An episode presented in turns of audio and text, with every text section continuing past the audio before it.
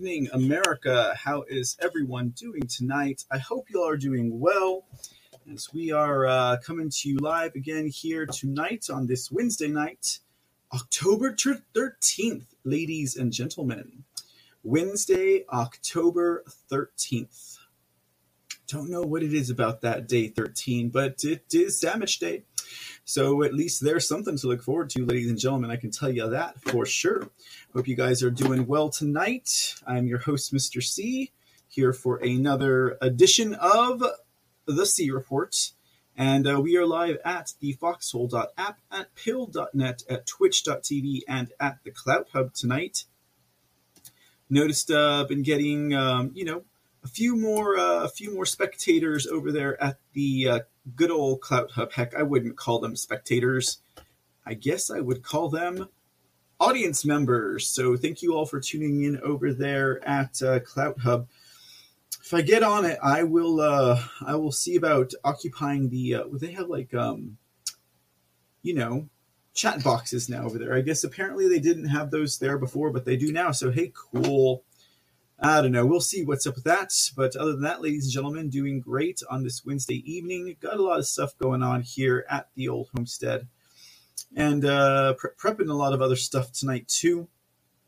Um, I uh, spent the afternoon actually putting together my letter, my um, my letter of concern, my demand, I should say, perhaps, um, about. Uh, hold on, what is going on here? About what's going on with the audit in Texas, guys. So uh, I was uh, hanging out. Um, when was this? Uh, during the Trump rally, the Save America First rally, ladies and gentlemen. And um, yeah, it was. Uh, let me tell you, talking with some of the friends in there, and then uh, who was good old Miss Skeeter Burke, I think. I think I think we're going to try and collaborate on something. But I spent the afternoon, spent the afternoon uh, drafting my letter of concern about the forensic audit because sometimes a phone call is just not enough, and uh, we'll see how it goes. But um, once I get it all nice and good and good together, probably uh, probably will qualify it as like a template kind of letter for uh, any uh, friends here in Texas. Now, Skeeter Burke is in Texas also. Actually, she's not too, too, too far away from where I am.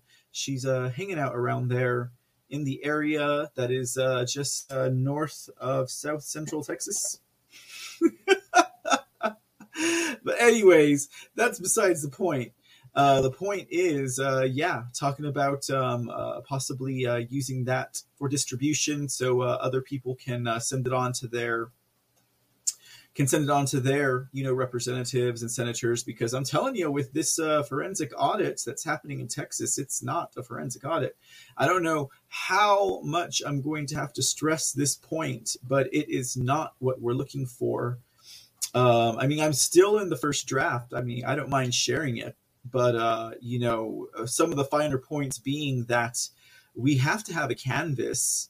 Now even though a canvas was not officially a part of the maricopa county 2020 election audit that took place over there in phoenix you know even though uh, the, the canvas was not officially part of it even though the canvas had initially been uh, scheduled to take place during the forensic audits held there by the uh, cyber ninjas and their uh, their crew. The forensic audit was done independently, totally independently. You know, quite admire the uh, gusto and the drive and uh, the enthusiasm that um, representative over there had in order to get that accomplished. And you know, Texas is a big state but uh, they're only going to be auditing four counties. I mean, come on. I mean, come on, man.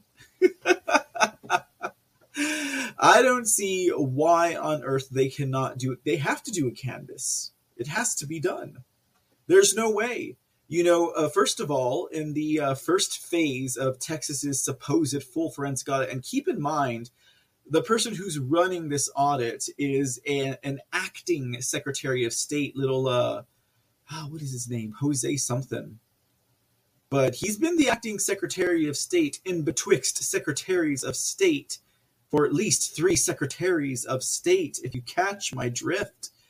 Now, I don't know if this whole broken Secretaries of State Texas thing is a ploy to um, um, not hold treasonous rhino bastards who are inhabiting the Texas state body.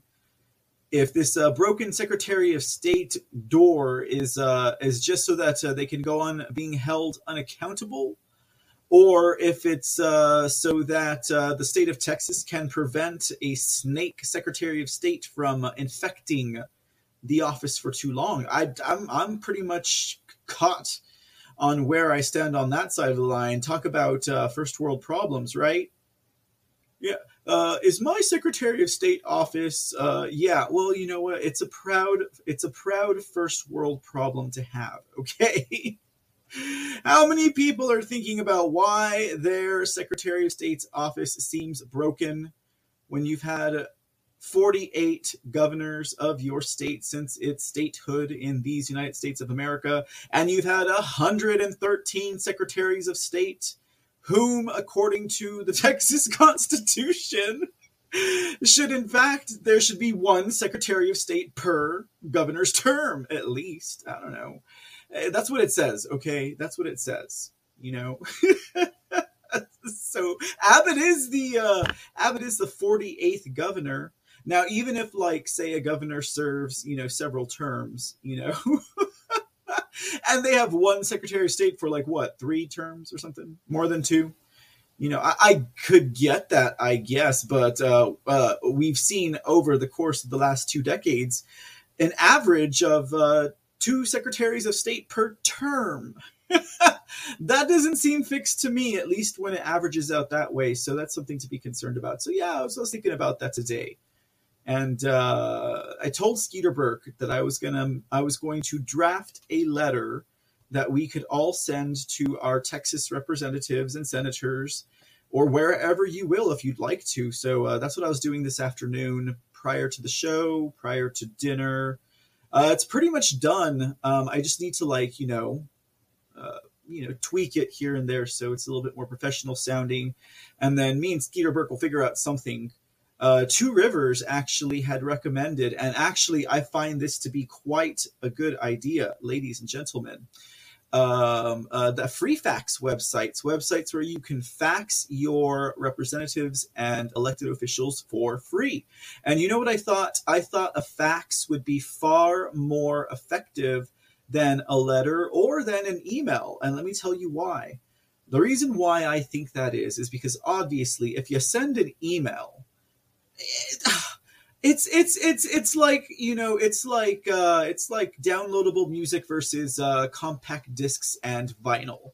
You got it in your hand you know you can really appreciate the uh the artistry that's being put into that vinyl album or that compact disc um, which doesn't account for anything these days, quite honestly, because uh, most of the artists in the industry don't have the talent to really merit something that you can hold in your hands. I mean, uh, would you consider that a fair, a fair analogy there?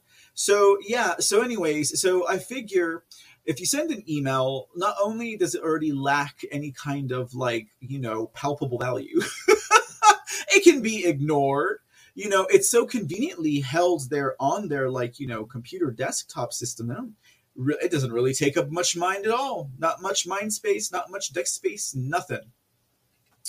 The other thing about the snail mail is it is a little inconvenient, you know, in this modern day and age, you know, to go and uh, walk over to the uh, post box or perhaps drive in your uh, convenient car down to the post office and mail that letter after securing stamps that you purchased at another place at another time entirely just for that moment to mail that letter which it does still have its charm but a fax ladies and gentlemen that you can send from your um, comfort of your own home from the comfort of your own home, right?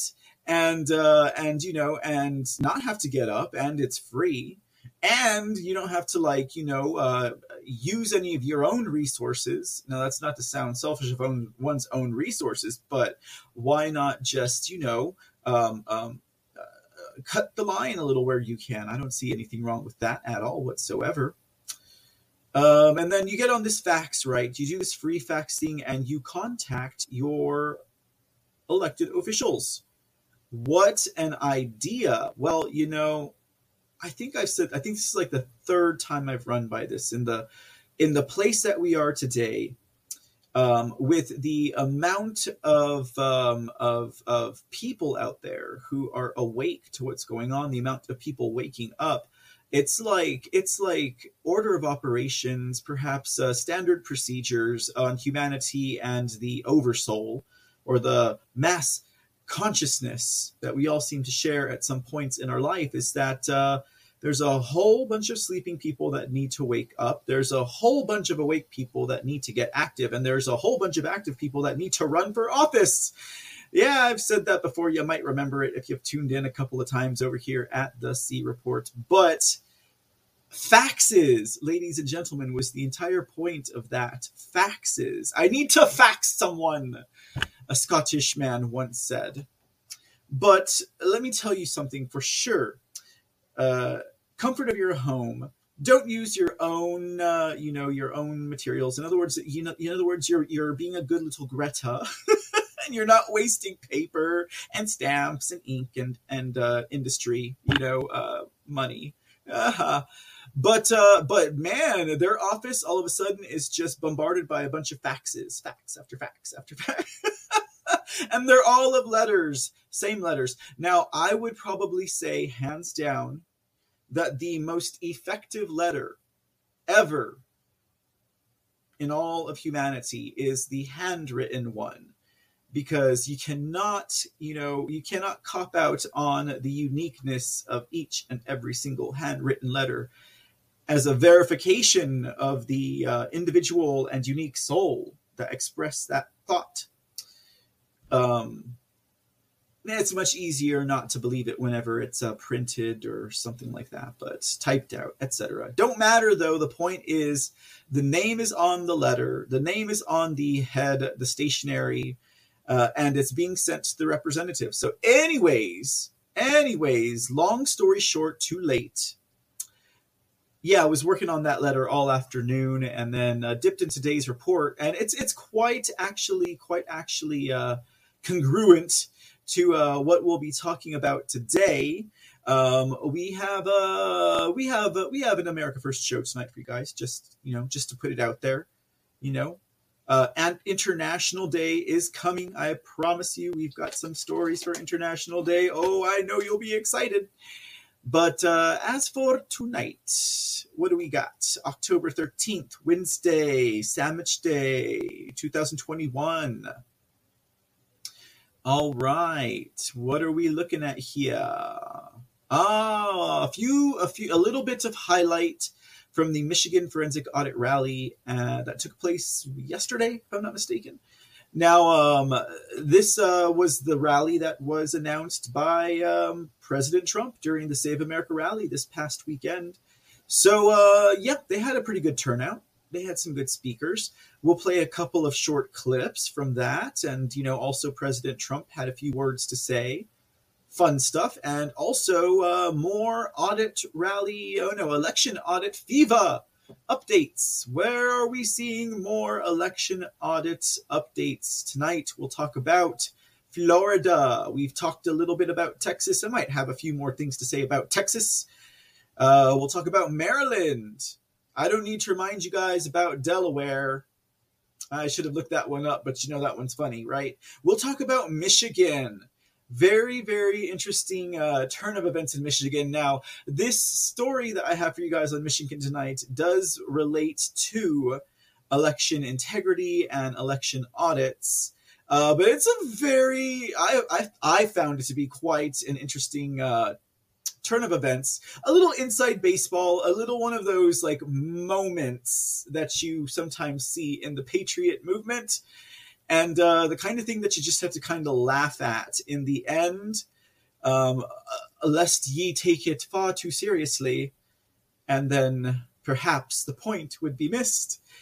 And uh, what else do we have? Is that all we have by election updates? Uh, a little bit about Arizona. A little bit of we got to throw Arizona out there. In fact, as I say that, I just realized I forgot to pull up something on Arizona. We'll see. I'll get it up. I didn't need to say that. I didn't need to break the magic.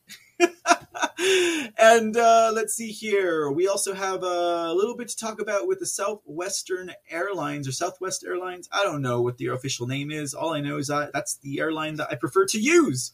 And they are currently on strike, at least uh, where we left off before we got on air. They were still on strike. and it seems like they might be doubling down a little bit as well. So uh, we'll see where that lands us next week. And we got some more headlines after that for you all. I'm not going to spoil the bunch. Tonight's going to be a bit of a little bit of a sandwich random. What would you call that? A BLT of news nights? Nope, that's too predictable, right? Maybe uh, some kind of club. A club you've never heard before with a bunch of different seasons and flavors of meat. Mmm. Yep, sounds delicious. Thanks for joining us. If you're hanging out over there at Twitch, Clout Hub, thepill.net, or the foxhole.app, see you hanging out over there, Miss Deplora Laura. Good evening. How are you? Diversity Higher. Good evening. Just V. Good to see you. Sherry Pittsburgh, Tombstone. Glad to have you with us. Tombstone says, still can't get Arizona to come clean on the audit. Ooh boy, let me tell you what. I mean, th- these are the times that try men's souls, my friend. Most definitely. Got to get that. You're right. You know, we, we do have a letter from A.G. Brnovich that we'll share with you guys tonight.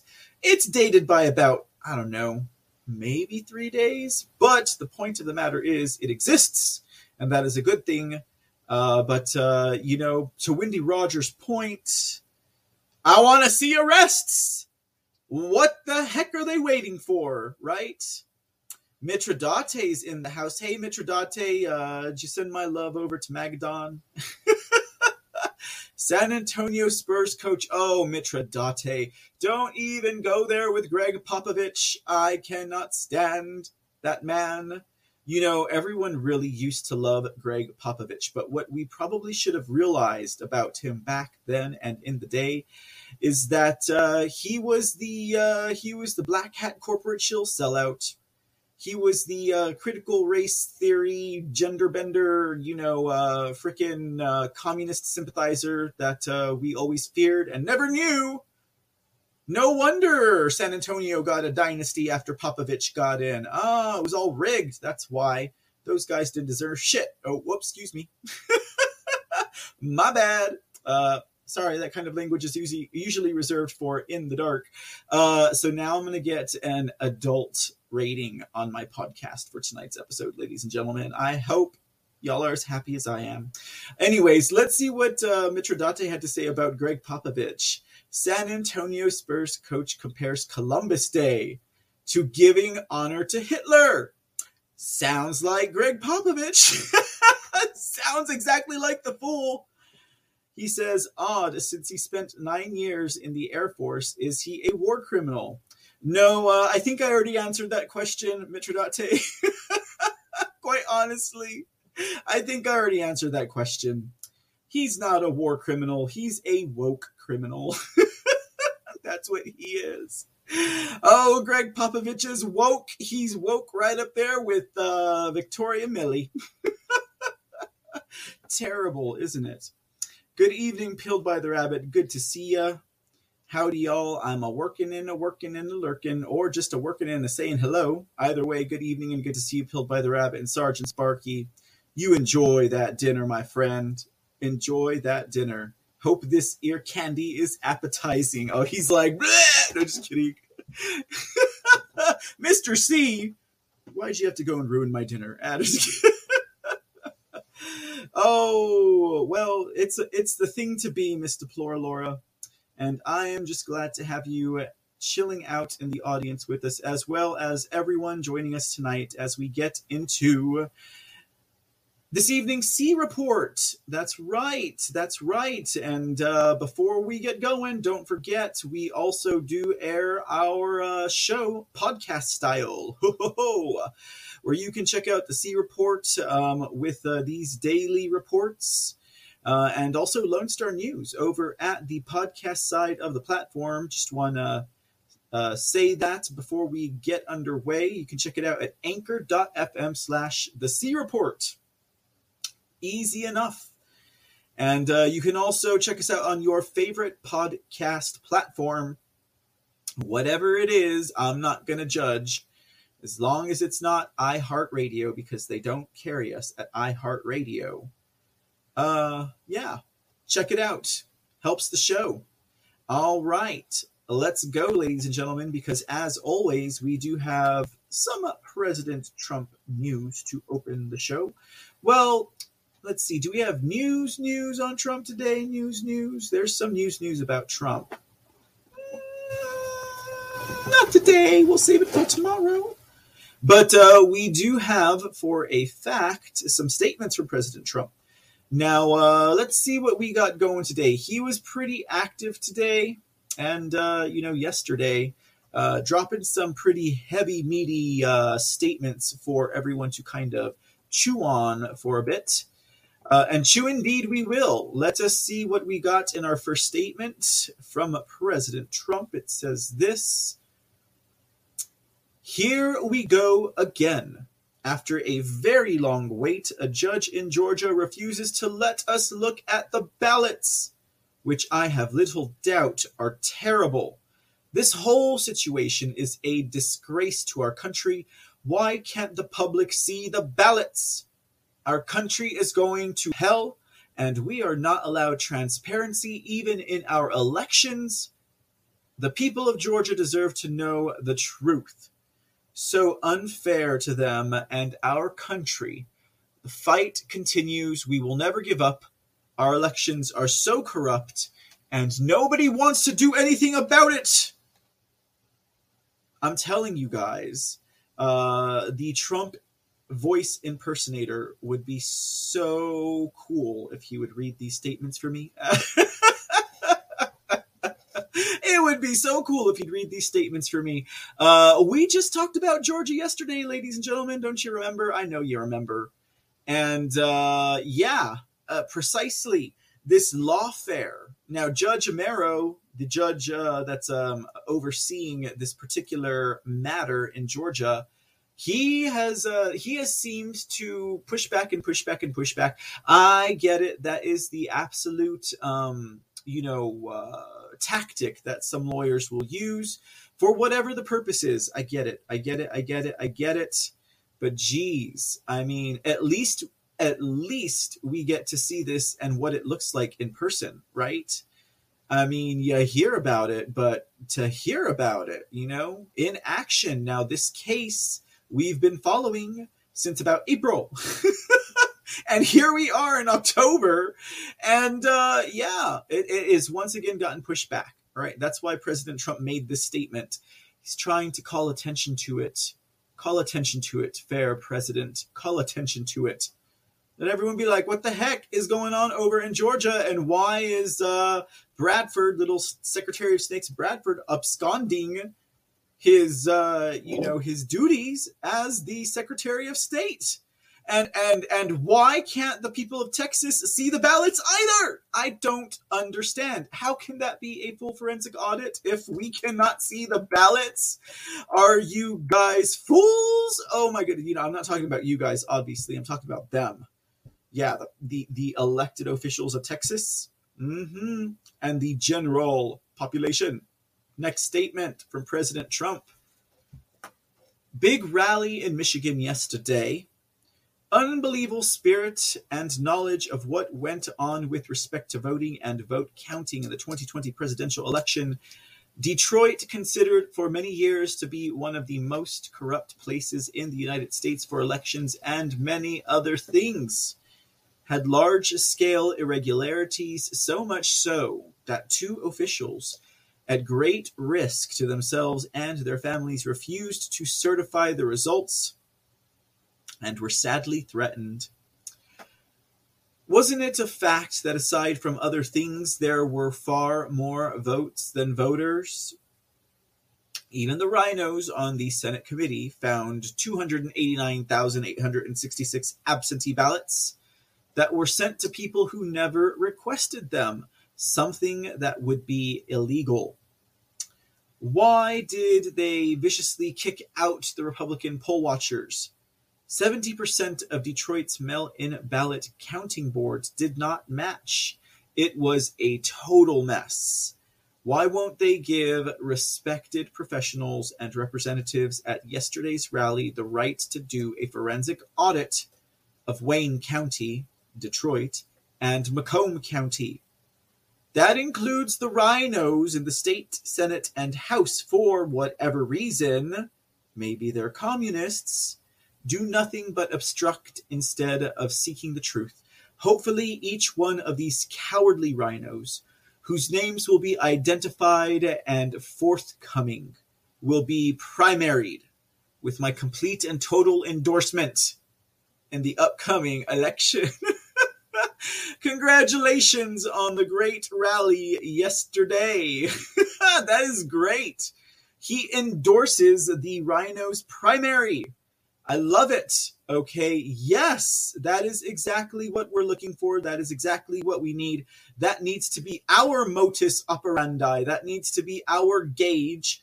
That needs to be one of the ways that we determine, detect whether or not these people are rhinos. Now, the question of, but are they a real rhino? could become a matter of concern for some people. They may not be a black rhino, they may not be a white rhino, perhaps they're a gray rhino. perhaps they're a gray rhino. And that is why, ladies and gentlemen, we're on the fence about them. But how about we figure this? Election integrity and election audits for any elected official should be the easiest thing to comply with. There should be absolutely no question of compliance when it comes to election integrity and audits. There should be no question. It's a no brainer. It's a like, well, duh, how'd I get here? Oh, yeah, I got elected. Yeah, we probably need election integrity. And we see through uh, what has happened in the year 2020 that was more apparent and more evident than anything that we've ever seen and or known before is that our elections were stolen and that utter fraud totally, totally disenfranchised and stole the elections from uh, the people of this country. More evident, if there was not anything more self evident than our rights to freedom, liberty, and the pursuit of happiness, ladies and gentlemen, it is the fraud of the 2020 elections. There's nothing more self evident than our rights to freedom, liberty, and the pursuit of happiness nothing more self evident than the amount of fraud that took place in America during the 2020 presidential election. And we'll get the rest of the clues and receipts of all of the election fraud that's taken place because of the use of these electronic machines. I don't care who makes them. I don't care who writes the code. I don't care where they get their software from. Machine, period. Since then, 100% some type of fraud and some type of dishonest occurrence has taken place in some race at some point since these machines were introduced into our system. And at the very first point, the very first breach of trust, the very first contract broken, that is the contract of trust, that is the contract of integrity that we expect our elections to have. The very first time that was broken, those machines should have been gone. Okay, the very first question, if not keeping at least, at least a paper ballot count in tandem which uh, I guess some places have seemed to have gotten away from. But uh, I can tell you one thing's for sure, ladies and gentlemen, in the state of Texas, during our full forensic audit, we're not even going to inspect any of the paper ballots. I don't call that a forensic audit. I don't call that full or thorough in any means of the word or terms, period. It's a BS, ladies and gentlemen. And um, that's why President Trump was uh, addressing that rally, full on forensic rally for Michigan. They had a pretty good turnout. In fact, uh, before we jump into the rest of President Trump's statements, why don't we take a gander at what President Trump was talking about? I got, I think, two clips here. They're both under three minutes, so it won't be too long, but uh, fun to watch, though. Fun to watch. We had uh, Matthew DePerno. Um, the man who uh, tackled the beast in Michigan for election integrity over in Antrim County, now running for AG of Michigan. It's exciting times in Michigan, guys. If we can get a big old bright ball of positive, shining light of liberty, you know, like hanging over, you know, the state of Michigan up north, you know, our brothers and sisters to the north of the country. Man, can you imagine the uh, good that that would do to have you know at least one uncorrupted state up there. I mean that's border right? Yeah so that's what i'm talking about right up there with new york and uh, you know, all the rest of them but um, okay let's uh, take a look at this uh, footage real quick. It can be uh, considered inspiring. It can be uh, considered uh, you know entertaining. Either way it's good stuff. This is uh, the rally president trump was talking about Oh, you know what I got for you guys? Just so you don't get disappointed. I got a really cool, like, let's get stoked and check this rally out video, which we're going to watch right now. And then we're going to watch the spin of it. So you're going to be like, meh. but don't feel meh. Just uh, feel honored and uh, grateful that you can see through their propaganda. Because guess what? Two thirds of the country can't. so, uh, you know, I'm proud proud of you all and myself. Let's do this. All right, here we go. Welcome Michigan to taking our state back. This right here is how it's done. This right here is how a movement begins. This is how a revolution starts. Ladies and gentlemen, it's right here in front of the state capitol. Let these guys know what we want it because we are the people. And don't ever forget that.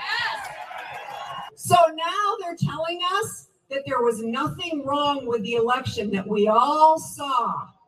Had our candidate way ahead the night of the election. Come on, we're not that stupid. We know better. And now we've seen the evidence. Evidence from Maricopa County, evidence from Antrim County. We've seen a lot of evidence. Why doesn't anyone else want to see it? That's the question. And that's what we have to convince people of. We need a forensic audit and we need it now. You prove Biden won. It's time to take a stand. And we can't be the only state left out. Other states are beginning, even those who voted for Trump. We know that this is not going away and we need each and every one of you to keep up the pressure. We want a forensic audit now. But I tell you this Democrats hate the First Amendment. They hate the assembly that we're doing today. They hate the free exchange of ideas. Today is about your demand for a full forensic audit in Michigan. And we demand it because the Michigan Constitution gives us that right. I have been told, in fact, demanded by our elected officials to stop talking about this issue. I have been told to stop talking about America First values. I stood up and I fought to try to vindicate President Trump when no one else would. And yet now, after 11 months, it becomes fashionable, doesn't it, for some politicians who've never cared about this issue to start talking about it. But I tell you what, doing the right thing doesn't always make you popular. And yet here I am, running for Attorney General to restore integrity, justice, and morality in Michigan. I will defend the rights of all Michigan residents.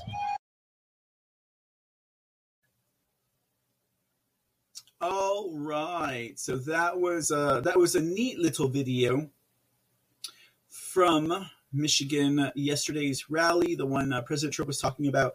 Uh, main thing I heard about it, you know, was that uh, there was a lot more people than they were expecting. Obviously, President Trump mentioned it, and um, they were expecting about a hundred. Looks like there was probably uh, closer to a thousand there. I would say easy, at least five to five, five hundred to a thousand to be, uh, you know, safe. there was 732. well, look at that. Okay, maybe about 500. No, that's more than 500. That's more than 500. That's about the neighborhood of 500, maybe. Something like that. What what is it that they believe over there in the, the, the polls and the numbers people? Like one one person represents like a thousand people or something like that. And so, you know, when you get a group of 500 people together, they're like, holy crap. like, this is potentially our entire, you know, town or city. So uh, yeah, that's uh, that's kind of that's why I say like uh, whenever I'm talking about the way they run things, you know, why didn't they make this move? Why didn't they do that? Why did they do this? Why did they do that? I mean, they they refer to you know they refer to averages and stuff like that and percentages in order to get a bigger picture. It's a forest, not a tree perspective. In case anyone was wondering what I'm talking about definitely uh, they're looking at the forest, not the trees, guys. Percentages. You know, if uh, a percentage of the trees don't like uh, you know microwave water, then uh, they can't give it to everyone. it's not gonna work. the trees are smart to it. Anyway, so there was that. Let's uh let's take a look at how um uh, how the news spins it. Like I said, they couldn't believe, and you know, you guys, y'all guys can expect uh, what this would be like. This is a local news. Don't forget, the local news is totally bought out and run over by the left, whether that is uh, through, um, uh, you know, the left, or or through uh, an organization, a nonprofit, which seems to be more often than not the case. Nonprofits are funding local newspapers and t- television news organizations, and then uh, at at at threat of pulling you know their funding i'm sure these people have to give left-leaning messages. Well you know what?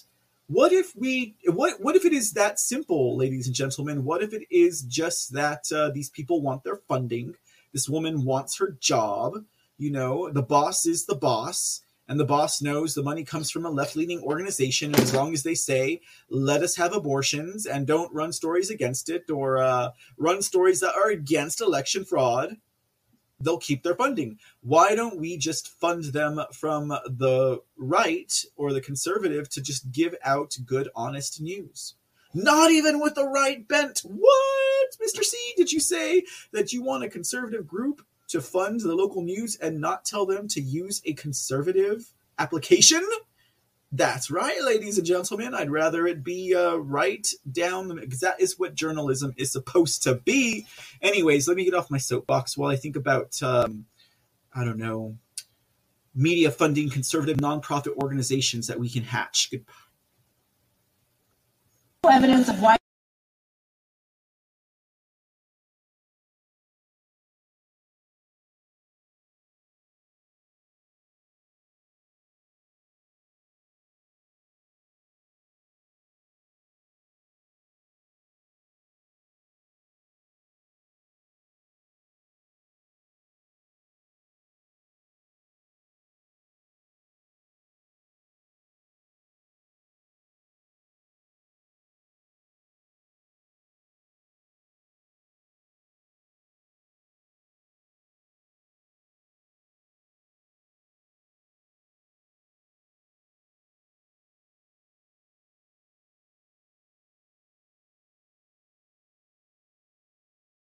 The rally was organized by a group called Election Integrity Fund and Force. and it was publicly endorsed by former President Donald Trump last week. It drew significantly larger crowds than originally expected. Attendees called not just for a recount, but a forensic audit of the election process in Michigan. A recount has to do just counting the vote, votes that exist. But a forensic audit goes much deeper. It goes into analysis of the actual ballot to see if it's legitimate or not. It goes into, well, heck, there was like a uh, bunch of data points and uh, different things like that. Secretary of State Jocelyn Benson told Fox 47 News in a statement that it is disgraceful to see the former president and his enablers in the Michigan legislature continue to undermine faith in what was a successful, secure election executed exceptionally well by over 1,500 clerks and affirmed by more than 250 audits conducted by professional election officials from both sides of the aisle. Attendees tell me they feel the fate of the United States is on the line. Reporting from the Michigan Capitol, I'm Elle Myers. Fox- Okay. Is it still muted? It, no, it wasn't muted. I heard it. Whiskey Blue, what's going on, brother? Good to see you tonight. Whiskey Blue, Whiskey Blue. Good to see you, Whiskey Blue.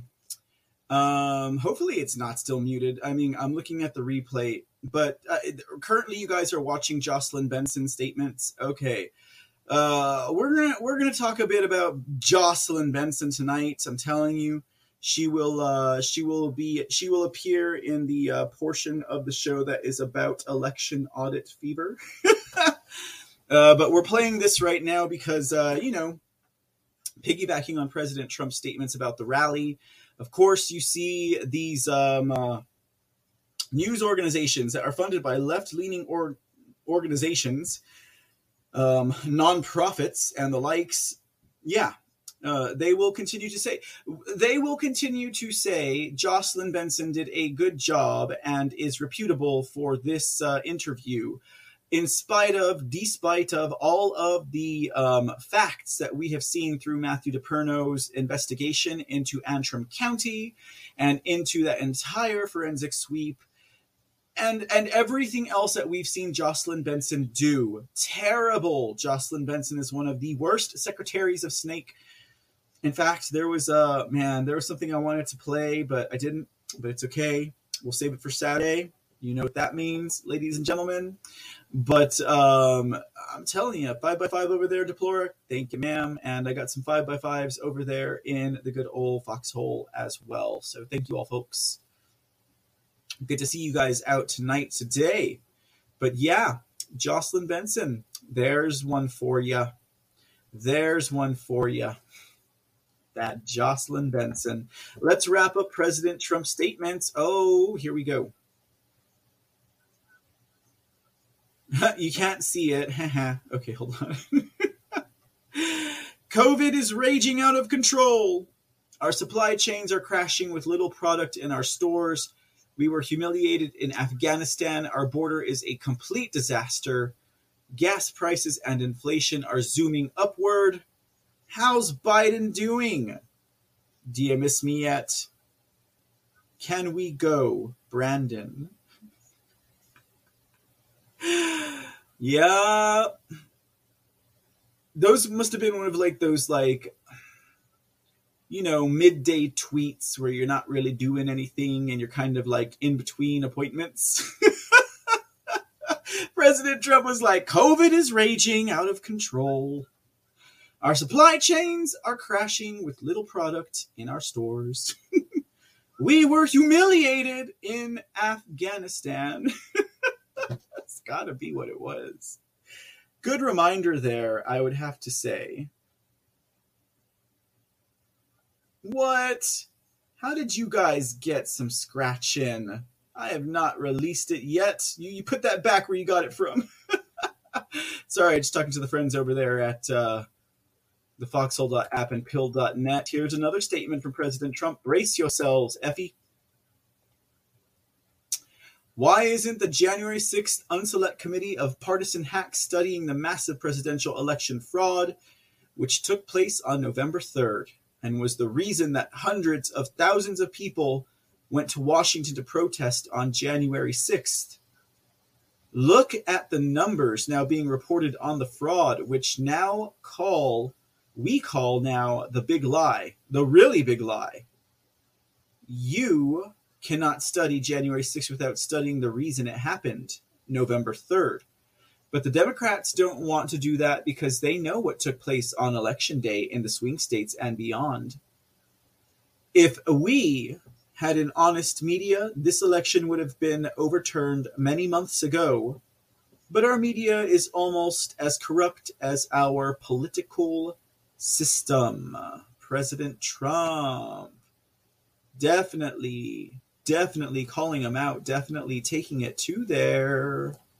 It's it's um to the point like uh, if you can imagine we've heard about and have known about this type of fraud election fraud this coup for nigh on i don't know how long right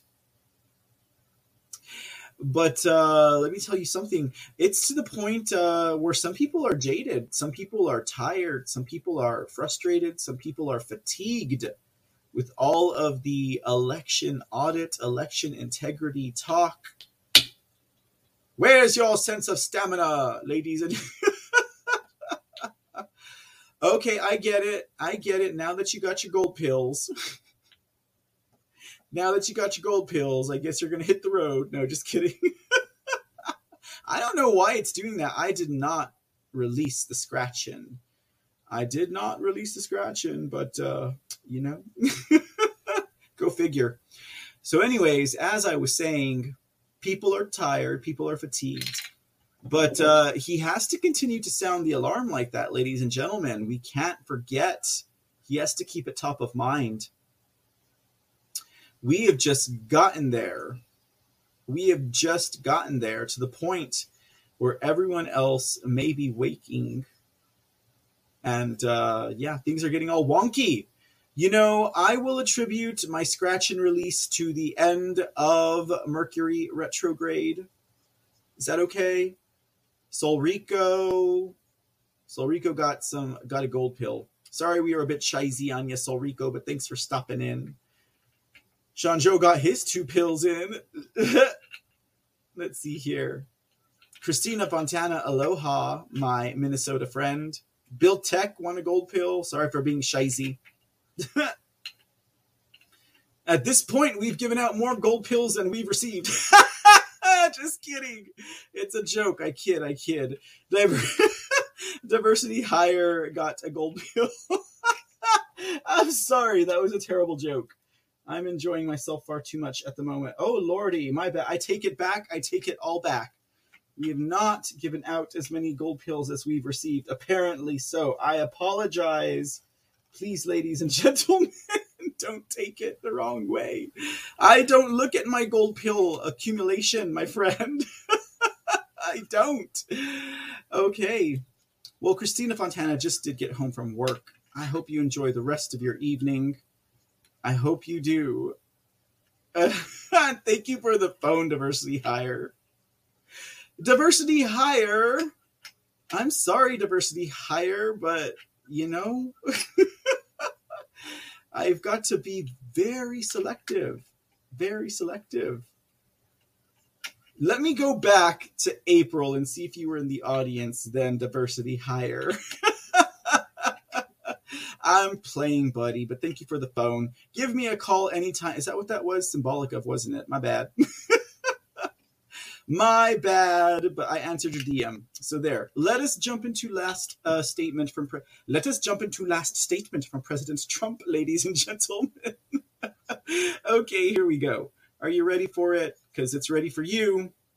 If we don't solve the presidential election fraud of 2020, which we have thoroughly and conclusively documented, Republicans will not be voting in 2022 or 2024 it's the single most important thing for Republicans to do. Enjoy your hopping pilled by the rabbits. Thank you so much for joining us. Um, hop happily wherever you might happen to hop to. Good evening, casual GG. Good to see you. So, yes, again, ladies and gentlemen, a statement of reference, a point of interest, and of great import. Again, the presidential election of 2020, the general election, the federal, whatever you want to call it, ladies and gentlemen.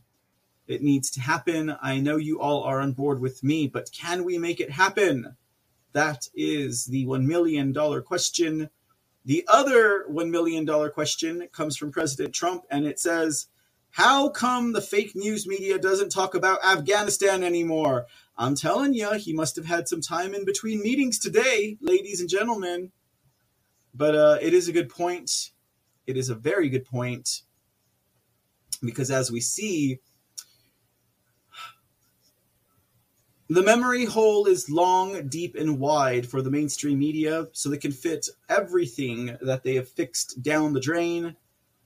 But uh, indeed, ladies and gentlemen, it seems that election integrity fever has struck the United States of America, has uh, lit the fire beneath every patriot's tuchus, and has even begun to arouse people from their long lost slumber and now found they can wake up.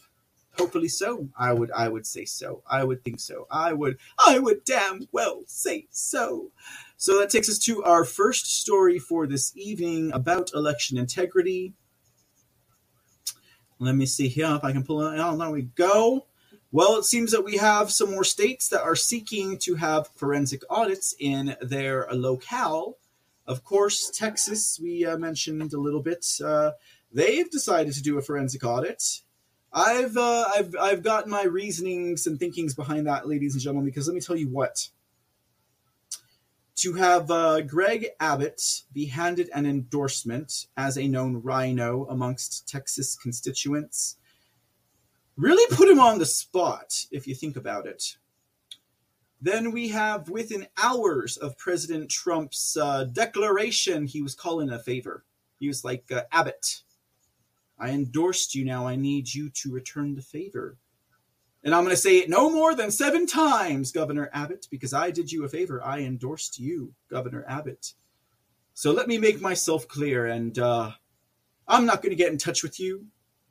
Um, my daughter in law, Lara Trump, is going to get in touch with you. it was a quid pro quo.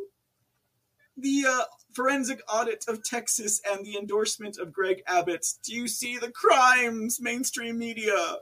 Uh, yeah, yeah, yeah. Mainstream media. If you try and use that one, it's mine. Okay, I made that up. All right, right here, right now, on the spot. So you cannot use that. Too bad. I absolve you from using that.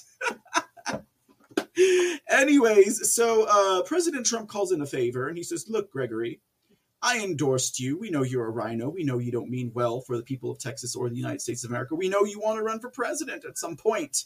Well, let me tell you one thing, Wheels. You better park yourself and you better get us that forensic audit in Texas. And so Abbott's like, oh boy, you President Trump, you uh, you orange longhorn. And uh, so he gets his uh, he gets his uh, interim acting Secretary of State. Oh god guys i'm gonna it's gonna kill me if i don't okay? It's gonna kill me if i don't. And i'm not talking about the deep state. I'm talking about the name of this secretary of state. He's acting only. He's only the acting. He's been there at least twice before and now this man this man is the man who sent out uh, who sent out that memo right whenever President Trump said, uh, Texas, have a forensic audit. Well, little acting Secretary of State, uh, he's the uh, deputy secretary. Joe Esparza is his name. Well, Gregory was like, Joey, hey, Joey, Joey, my boy, I need you to uh, send out a letter that says that uh, we will do this forensic audit. Now, keep in mind, guys, this forensic audit the bill has not even made it to the floor yet in Texas. Okay. But Gregory and his little uh, acting Secretary of State, his little acting Secretary, Joe Esparza, sent out a memo talking about uh, this, uh, you know, this audit that they're going to perform. Half of it's already done. None of it has anything to do with the canvas. None of it has anything to do with seeing the physical ballots. In fact, we, the people of Texas, are just supposed to trust that because in the summary plan for the full forensic audit of the state of Texas, it says preliminary safety tests run to to ensure the machines worked throughout the entire election process. Bull! I don't care how many preliminary tests you have. I don't care if you have a test that says it's gonna work, okay? Who's to say the machine's not rigged to break after the first run through? We need a full forensic audit. It's uh it's catching fire, ladies and gentlemen. And uh, in Florida, for example, we're now seeing calls for a forensic audit, which is fun, of course, because just like Texas, uh, Florida went to Trump as well. So very exciting. Good to see. No one wants to be left behind on this one. I mean, come on, guys. If you don't believe in election integrity, you're probably a communist nor a socialist or a progressive, but uh, we'll, we'll, we'll park it at communist. Now, the uh, county GOP for Lake County, Florida, has declared that they want a forensic audit of their county. Uh, the Lake County, Florida GOP is pressuring state Republicans to conduct an audit of the 2020 election. Republican Governor DeSantis, of course, has reaffirmed the integrity of the state's voting system. So has Greg Abbott. And I, I, I, I think, I think, I think that uh, DeSantis might be a little bit more pure than Abbott. Haven't done my research, but if anything counter to that uh, notion existed, I'm sure we would have heard about it already in Patriot circles. Don't be lazy, Mr. C. Now, the um, Lake County Republicans, though, and that would include one state representative, Anthony Sabatini, whom perhaps we should do kind of like a profile on sometime. Sabatini's a very interesting character. He's getting a lot done for the people. Uh, but uh, they all want this electoral review, regardless of what Governor DeSantis has to say about it. Now, keep in mind, Florida, like I said, President Trump beat Biden in Florida um, 51.2% to 47.9%. You think the margins were probably higher? I think so.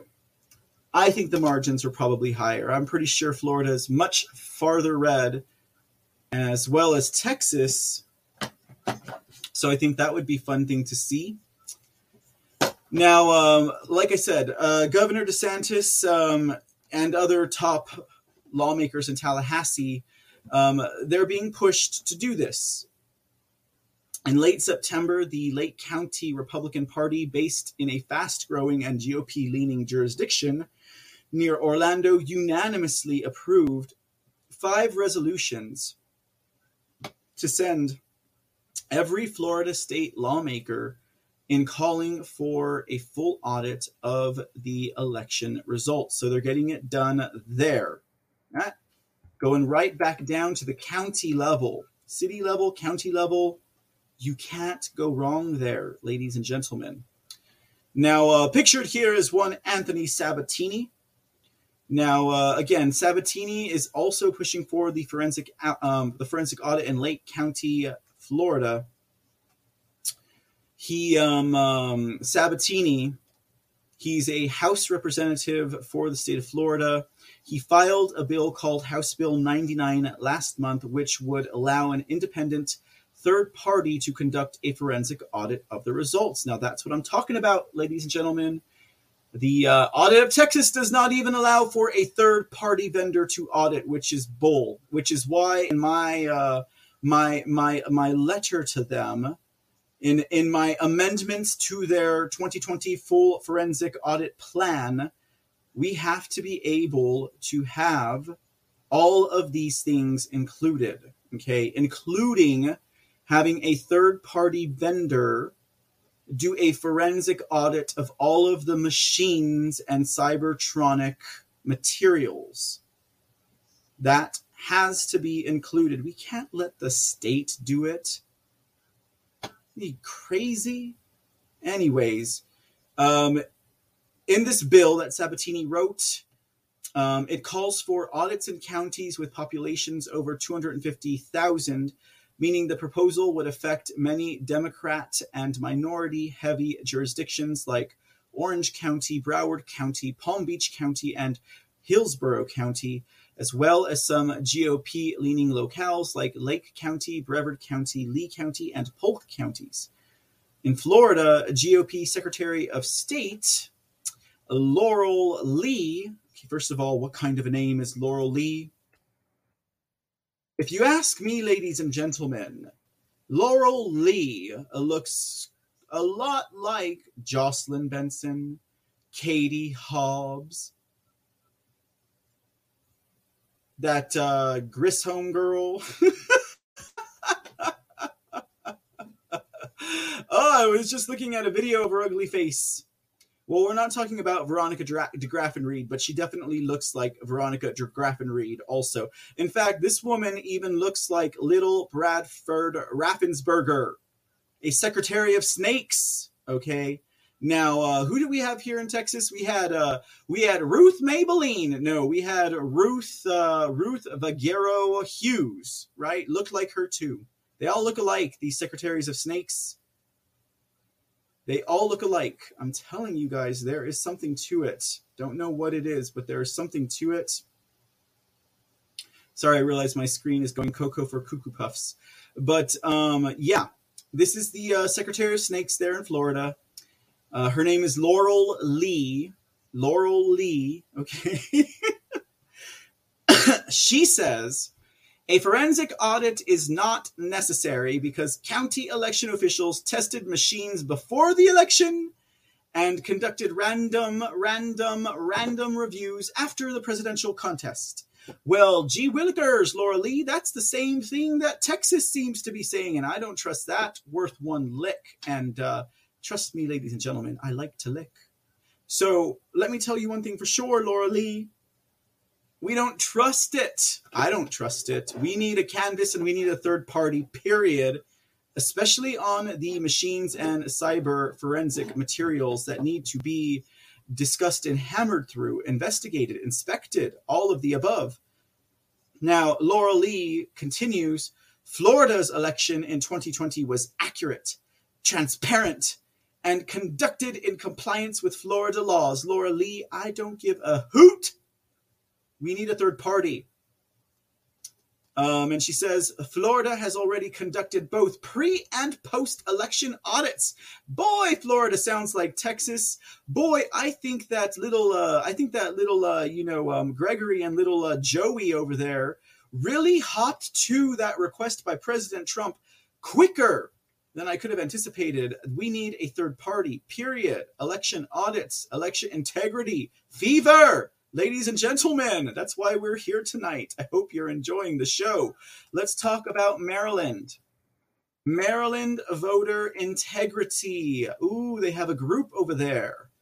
Now, um, I think I think by far probably the best surprise of the month of October, and perhaps the fourth quarter of the year, would have to be. Well, we're still in the third quarter, aren't we? Third quarter of the year would have to be that. Um, I don't know Delaware decided to do an audit of their Delaware decided to do an audit of their state and found uh, very, very, very high, high percentages of voter fraud in the state of Delaware, in illegitimate Joe Biden's own home state, which had to have been taken by a landslide, obviously, because it's his home state. But uh, then it was proven to be false. That tickled me so much. We're talking about it today. That was like two weeks ago. But uh, Maryland is jumping on the boat too, which is good. We need Maryland to get involved because, after all, Maryland is probably, along with Massachusetts, probably one of the top five highest corrupt nation states in the country. Maryland Voter Integrity Group recommends that the state move to paper ballots with a hand count after being inspired by the Arizona audit. Good job, Maryland. The organization is seeking support right now, ladies and gentlemen. So, if you are listening on Twitch or CloutHub or Foxhole or Pilled.net, get this episode out there. Clip this information over on Twitch and send it over to your buddy in Maryland. Be like, uh, you know, John Waters, get get yourself your representative to sign this here. We need some election integrity in our state. Sorry. Yeah, he's the only person that I am aware of that lives in Maryland. But at the same time, ladies and gentlemen, they are seeking support because many Maryland Marylanders are concerned that uh, their elections are not free, fair, and transparent, and they're afraid that uh, there's innumerable amounts of fraud. Now, Maryland Voter Integrity Group announced today the 12th, which was yesterday, that its community had gathered insights and information to call into question the voting machines that they use, which may not or may not not be connected to the internet, and therefore they may be able to be hacked. Now, much of the reason that this voter integrity group is initiating this process at all, ladies and gentlemen, is because of the findings of the Maricopa County presidential election for the year 2020. Now, based on what they found in that report alone, the Maryland Voter Integrity Group has moved to call for voter integrity and election security in their state. Didn't take much more than that, right? I mean, uh, whatever county these people might represent, they didn't go dig into their county and say, hey, this amount of ballots don't match this amount of electronic ballots because they couldn't know that. But just because of the example of what was found in Arizona, this group wants to have that satisfaction of knowing their election is secure in Maryland. And that's literally all they're using. I read their letter. It stated uh, it is apparent that the significant anomalies that have been uncovered to date and found to be statistically significant point to large scale integrity and security issues at all levels of our election system. With all that has been found to date, we strongly recommend that the state of Maryland return to paper ballots with a hand count to ensure our election integrity is upheld and as the best defense against fraud. Then it says a list of findings in the Arizona Maricopa County audit report. Bullet points. Brrr, Boom. And then it concludes it is apparent that the significant anomalies that have been uncovered to date and found to be statistically significant point to large scale integrity and security issues in our election. The Maryland Voter Integrity Group is committed to stamping out fraud and inaccuracies in Maryland's voter rolls to preserve voter confidence and free, fair, and transparent elections. Signed, Chair of the Maryland Voter Integrity Group, Robin Sachs, and the Maryland Voter Integrity Group. It's all that it took for them to get the ball rolling. They didn't have to go look into any vast and deeply hidden and suppressed voter information, although I'm sure that will come for those of you in the Maryland area, take a gander. Here we go. This is the Maryland Voter Integrity Group website, committed to stamping out fraud and inaccuracies in Maryland's voter rolls to preserve voter confidence and free, fair, and transparent elections. Catch them on Rumble, Telegram, Facebook. Sign their petition. Marylanders deserve free, fair, and transparent elections. Let's get the ball rolling in Maryland I think that'd be pretty interesting to see what they got going on over there. But uh, there you have it. That's just a little bit of what's coming out of uh, Maryland. So we got what? Oh my God. No, ladies and gentlemen, that is not a rabid Uma Thurman. That is Jocelyn Benson. Did we not just talk about Jocelyn Benson? I told you we'd be talking about her again, ladies and gentlemen. uh, but what was I saying? Let's get her a little centered.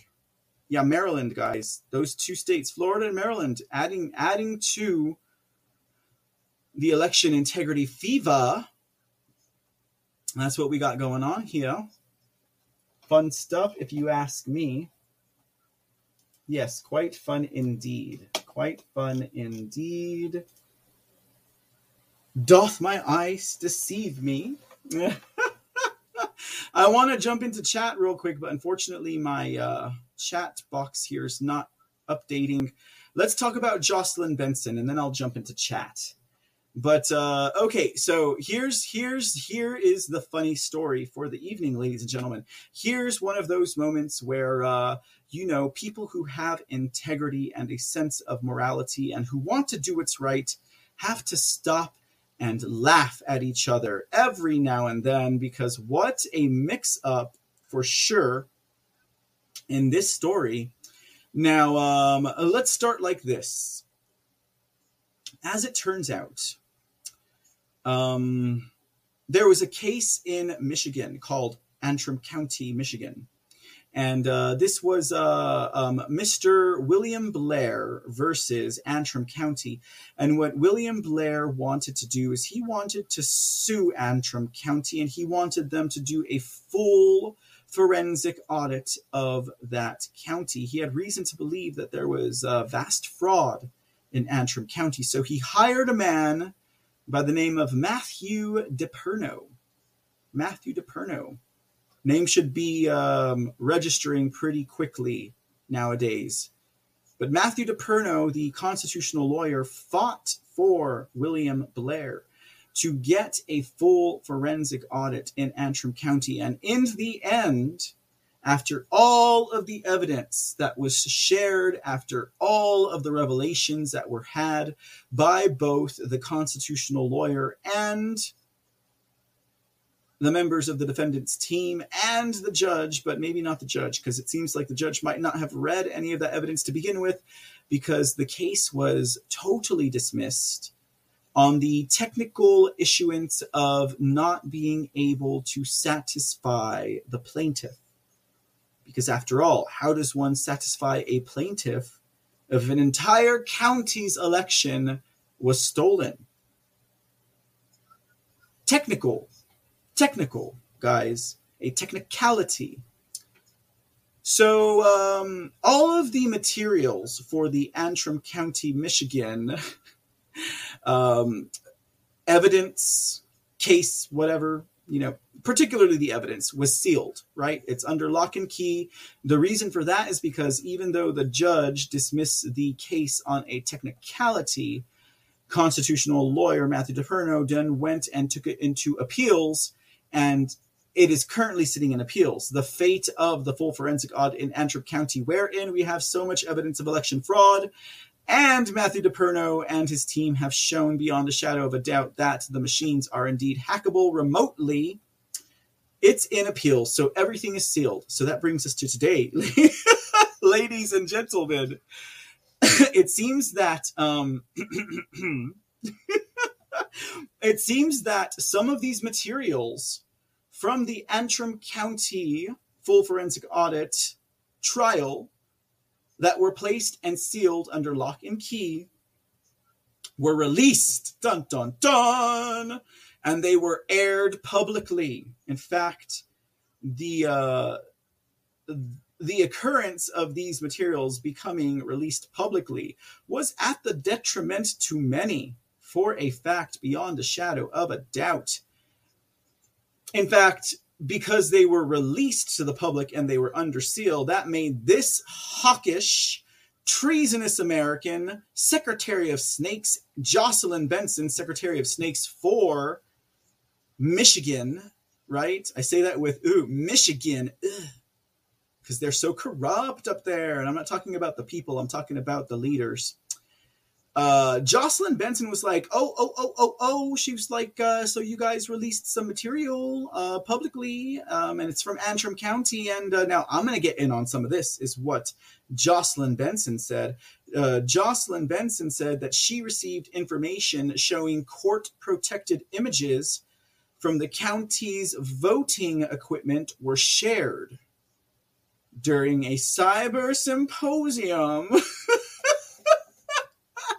by Trump supporter Mike Lindell.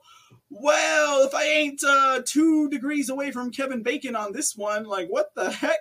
okay, so. Oh, and that's it's just, you know, you have to laugh. Okay, now some people might take this story another way. Okay. Some people might take this story another way, ladies and gentlemen. they might take this story a whole nother way. But uh, this is the point. This is the point of the matter. Jocelyn Benson had heard that uh, this these protected court images or court protected images had gone out, and Benson, being represented by uh, state attorneys general's office as well as um, having filings against uh, Colonel James P. Waldron and Douglas Frank. She needed to get her hands on this stuff, okay? She needed to get her hands on the Antrim information because since uh, since they'd been aired publicly, she figured, hey, why don't I just hop on over to the court system and see if I can get my hands on this Antrim information so that she could view the images I'm sure to further her case, or probably, probably what this would have done, ladies and gentlemen, is it would have uh, probably totally thrown a wrench in Matthew DePerno's case for Antrim County, at which this point he had worked so hard for. We covered it here on the C report as it occurred. Now, as far as the cyber symposium, and we have to show this because it, it, it, you'll see it ties into the rest of the story. You guys might remember this. Do you guys remember this? Do y'all remember Tina Peters? We talked about Tina Peters. She's the uh, county clerk and registrar over there at uh, Colorado. Uh, what was it? Uh, Mesa County? Is it Mesa County, right? And you remember the day that uh, we were all watching it, okay? Mike Lindell's like, be here at 7 p.m. At 7 p.m., I've got some great news for you. and and so we are all like, well, be here at 7 p.m. And then 7 p.m. rolls around and he's like, we've had an accident. You know, and he's like, we have to put this on hold. I'm sorry, ladies and gentlemen, I got to get a sandwich. That, ladies and gentlemen, uh, let's take you let's take you down a trip on memory lane just for a little bit. Hold on, you'll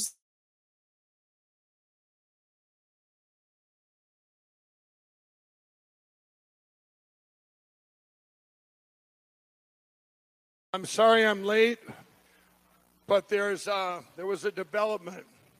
This stuff, this story's all over the news, but uh, we have them in the back. I was bringing people here from Colorado in my plane, and while they were on the way here, her office got raided. And it's just what we're talking about today. But they're going to come out here in a little bit and tell you what happened before, you know, why was their office raided? Okay. And uh, there's there's there's things there's a lot of complications now in this. So when they come out, um, I'll, I'll wrap it at the end. But what you're going to hear right now will be right up to this point because now, after what happened, we don't know what what kind of why they did it, what they did, the ones that raided her, and what I'll probably end up doing, I don't know. I got to make a decision here, and they are too. They're back there with uh, with uh, um, a lot of people, but uh, it's a scary situation. It's what, what everybody, everybody gets I'm sorry, guys. Doing, okay, you know, they're doing they're doing their job.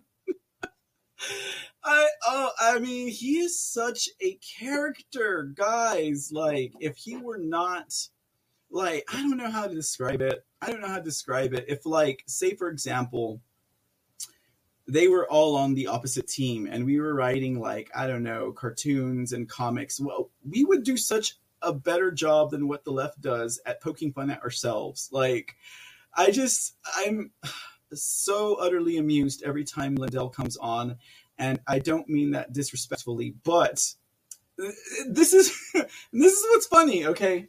Because you have Mr. Lindell going on about you know what's going on with uh, Tina Peterson of Colorado. Uh, they got a situation you know, the next day, the next morning, Code Monkey Z is out, and he can't give his presentation because uh, he's the one who leaked the images. Right now, we know that these images got Tina Peters into a whole lot of trouble in Colorado in Mesa County, and because the images were leaked. Um, Jena Griswold, again, that uh, that snotty snob, uh, Secretary of Snakes over there in Colorado, was able to use this Cyber Symposium as leverage against Tina Peters and against election integrity in Colorado, freaking Jocelyn Benson tried to do the same damn thing, okay? And it was because of uh, Code Monkey Z during the Cyber Symposium and the images that he showed.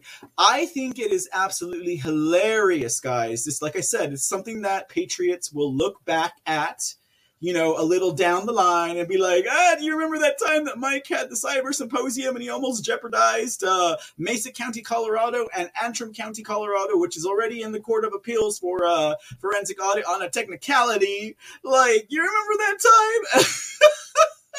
and so, I mean, it happens, but it, I think it's so interesting to note when we're talking about the long game, when we're talking about lawfare, when we're talking about red tape and everything that they use to bureaucratically push back everything so they can still push and advance their own agenda, which I might add, that is something that the White Hats and the Patriots, in my assessment, are doing as well. That's what we're doing right now. Okay, like uh that it gets the streams get crossed like that. It's funny. I mean it's hilarious. Uh, you mike lindell is out there doing a god honest to the bone you know like purest of spirits like intentions with this cyber symposium. And yet somehow because of uh, whatever reasons i'm not going to even say anything about that you know, it still own, ends up almost jeopardizing the entire movement. Like, uh, uh, I would feel really bad for Matthew DePerno if Jocelyn Benson had succeeded at getting those images and just shutting down the entire Antrim County full forensic audit trial and case that they had, and they damn near almost well beat if it had not been for the judge taking a week and a half to decide a technicality that he would not have to award all constitutionally speaking and rightfully speaking constitutionally to one William Bailey and one Matthew DePerno. It's funny, guys. Okay. Now, the gotta say all that, gotta put that all out there because well, there's Matthew DePerno. There you are, Matt. Don't worry, guy. At this point, you're still 100. Just keep yourself there, right? That's all I got to say about anyone in this field. Okay, so like Matthew DePerno this is this is the inside baseball. So you know, you see you see Mike Lindell talking about their they got some issues and they got and then you hear Code Monkey Z talking about his attorney says this and attorney says that. Here's the other side of the coin. It's hilarious. Okay, so you got you got uh let's see you got benson going after these files so this is what's going on with mike lindell and code monkey z that day okay we were watching it guys okay, so court filings show that Matthew DePerno advised uh, of the distribution of the Antrim County images in an email sent August 12th by Assistant Attorney General Eric A. Grill. Now, keep in mind, guys, here, Code Monkey Z had three images. He had three images of the software screens past the uh, password, you know, uh, point of uh, entrance. Okay, three images. Now, two of those images came from Mesa County, Colorado, which is what jeopardized Tina Peters and uh, basically jo- Joss- Jocelyn Benson. Uh, Jena Griswold went to town on her with. One of the images was Antrim counties, but one was enough. Okay. So, um, let's see here. Uh, Assistant Attorney General Eric Grill said this We have received information that during an event earlier this week, Mike Lindell publicly displayed or distributed images of Antrim County EMS software. Okay, uh, that was in an email. Um, Griswold said also uh, the same court filing shows that Matthew DePerno also answered uh, Grill by email stating that he had sent he'd sent Mike Lindell a cease and desist order. Can you imagine? They're on the same team, guys. Mike Lindell and Matt DePerno are on the same damn team. And I mean in more ways than one. And I'm not talking about the third way. I mean, they're both fighting for America and they're both on the same election integrity audit team. Okay. they're on the same team. And Matthew DePerno has to send Mike Lindell a cease and desist demand to his cyber symposium. And Mike's probably like, come on, guy. Like, we're on the same team here. like, we're both fighting for election integrity. But these are court sealed documents. I don't know how, and I don't care how, Code Monkey Z got his hands on it. Uh, I mean, in the case of Mesa County, Colorado, I can't say anything about Code Monkey Z having that information. If I'm not mistaken, Tina Peters shared it with him herself. Okay.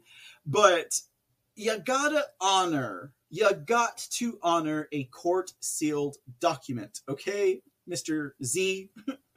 I'll see you in Nevada. Maybe I should ask him about that. What do you guys think? I should be like, uh, so uh, Mr. Watkinson or whatever your last name is, Mr. Z.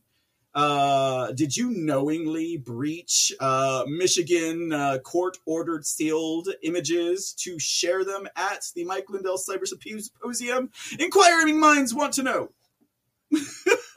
you dare me? I mean, I, I don't think if I were him, I wouldn't take that any certain way. I wouldn't be offended. If I made a mistake, I would not be offended by a question like that. But sometimes you have to ask the question because ain't no one else damn gonna ask that question. Am I right or am I right? Okay. So Matthew DePerno sends over a cease and desist demand to Mike Lindell, and that's why you got him like that's why you got him pacing across the stage. He's like, huh, yeah, well, something happened. Oh, I mean, it's just funny to me. Just the inside baseball's funny. I love it. Uh, these are the things that happens when you're trying to walk the line, when you're trying to dot your I's and cross your T's. Sometimes you have to say, hey, buddy, I totally agree with why you're including this in your program, but it's gonna jeopardize our case and uh, it's a good lesson for maturity in dealing with issues like this honestly now DePerno had said that uh, he he understood, and to be clear, he want DePerno was because this would jeopardize DePerno's entire entire case. Everything he worked for in Antrim County, guys, everything he worked for, it was a long, hard battle with many botched press conferences and everything else. You know, DePerno was like on Wednesday at 9:49 a.m. As soon as I heard, I sent the following cease and desist demand to Mike Lindell. this is a demand that you immediately cease and desist disclosing or displaying any forensic images of Antrim County. Those images are under protective order. Neither you or your team are permitted to display or use those images. Now, to make matters worse, guys, because I don't think this was bad. I mean, of course, when we were watching the Cyber Symposium, we were like, "What happened? Like, uh, Tina Peters' office got raided. Like, what's what's with the drama? Like, what is going on?" But I will say, at least on my end of things, to make matters worse, you get oafs like this guy, the uh, the election cyber uh, cyber forensic um, hacking expert, the fraud expert. That would be Harry Harsty or Harri Hursti or whatever you want to call him. Uh, Harri Hursti, he got involved. He was like, uh, he was like, um, well, uh, I was at the event that's what Harri Hursti was saying. He said uh, he said he was at the event, okay, and that uh, the organizers did not give consistent explanations for how the images were made, where they were made, or any other details. Two of the images appear to have original originated from Mesa County, Colorado, and one from Antrim County, Michigan. Now, again, Harri Hursti is the much acclaimed election machine expert that exposed how hackable they are back in 2006, and yet people still can't seem to figure out that this man is working for the deep state. We've talked about the work he's done with the United Nations. We've talked about how he's hosted election viewers from around the world for both 2018 and 2020 in the United States of America. I don't know how much clearer we need to get on the issue of Harri Hursti and why I just so happen to not like this honey Joe Bear. Okay, ladies and gentlemen, this guy is a total snake. He works for the UN. And who knows why he was there at Mike Lindell's Cyber Symposium. I'm sure he got an invitation. I'm sure they were like, You exposed how to hack into the D. Diebold, Diebold uh, election machines back in 2006. So you're credible. You're on our team. You did not totally rig and uh, fraud out the township of Windham in New Hampshire just in uh, May, June of 2021. We watched you on the C Report do it, Harri Hursti not a fan, not a fan, but uh, definitely put his two cents into the matter. We also had this man, we just talked about him yesterday as well. That's uh, one Professor Alex Halderman. And according to court filings, um, another expert, Alex Halderman of uh, the University of Michigan, who is the one that released the uh, report on the Dominion machines that are quite damning and show how accessible and uh, insecure that they are, who in March authored a 54 page report on Antrim County's handling of the 21, 2020 presidential election. Here's the beef, guys. Here's the beef Aside from authenticating the image that CodeMonkeyZ used during Mike Lindell's Cyber Symposium, this is why it's so important, guys. Alex Halderman, ladies and gentlemen, the same man who has done a report on Dominion and how insecure they are, the same report that has been sealed against CISA and against concerned election officials across the country. Ladies and gentlemen, for Antrim County, Michigan, the entire reason why Mr. Bailey and Matthew DePerno had to get involved in a forensic audit is because when they did the initial audit of Antrim County. You know, that good old state run audit that doesn't look for any real uh, errors or uh, doesn't dig deep at all. J. Alex Halderman, professor of University of Michigan, is the one who signed off on the report for Antrim County, Michigan, that says that there was no fraud and everything occurred as human error. Just like Harri Hursti said, New Hampshire had zero fraud. It was all machine alignment error. Now, if Matthew DePerno were listening tonight, and we uh, have, it seems like, not just crossing streams, but crossing stories of uh, cyber election officials or experts, I should say, fighting for election integrity in one hand and uh, totally selling out America in another. We're talking about Hursti and Halderman now.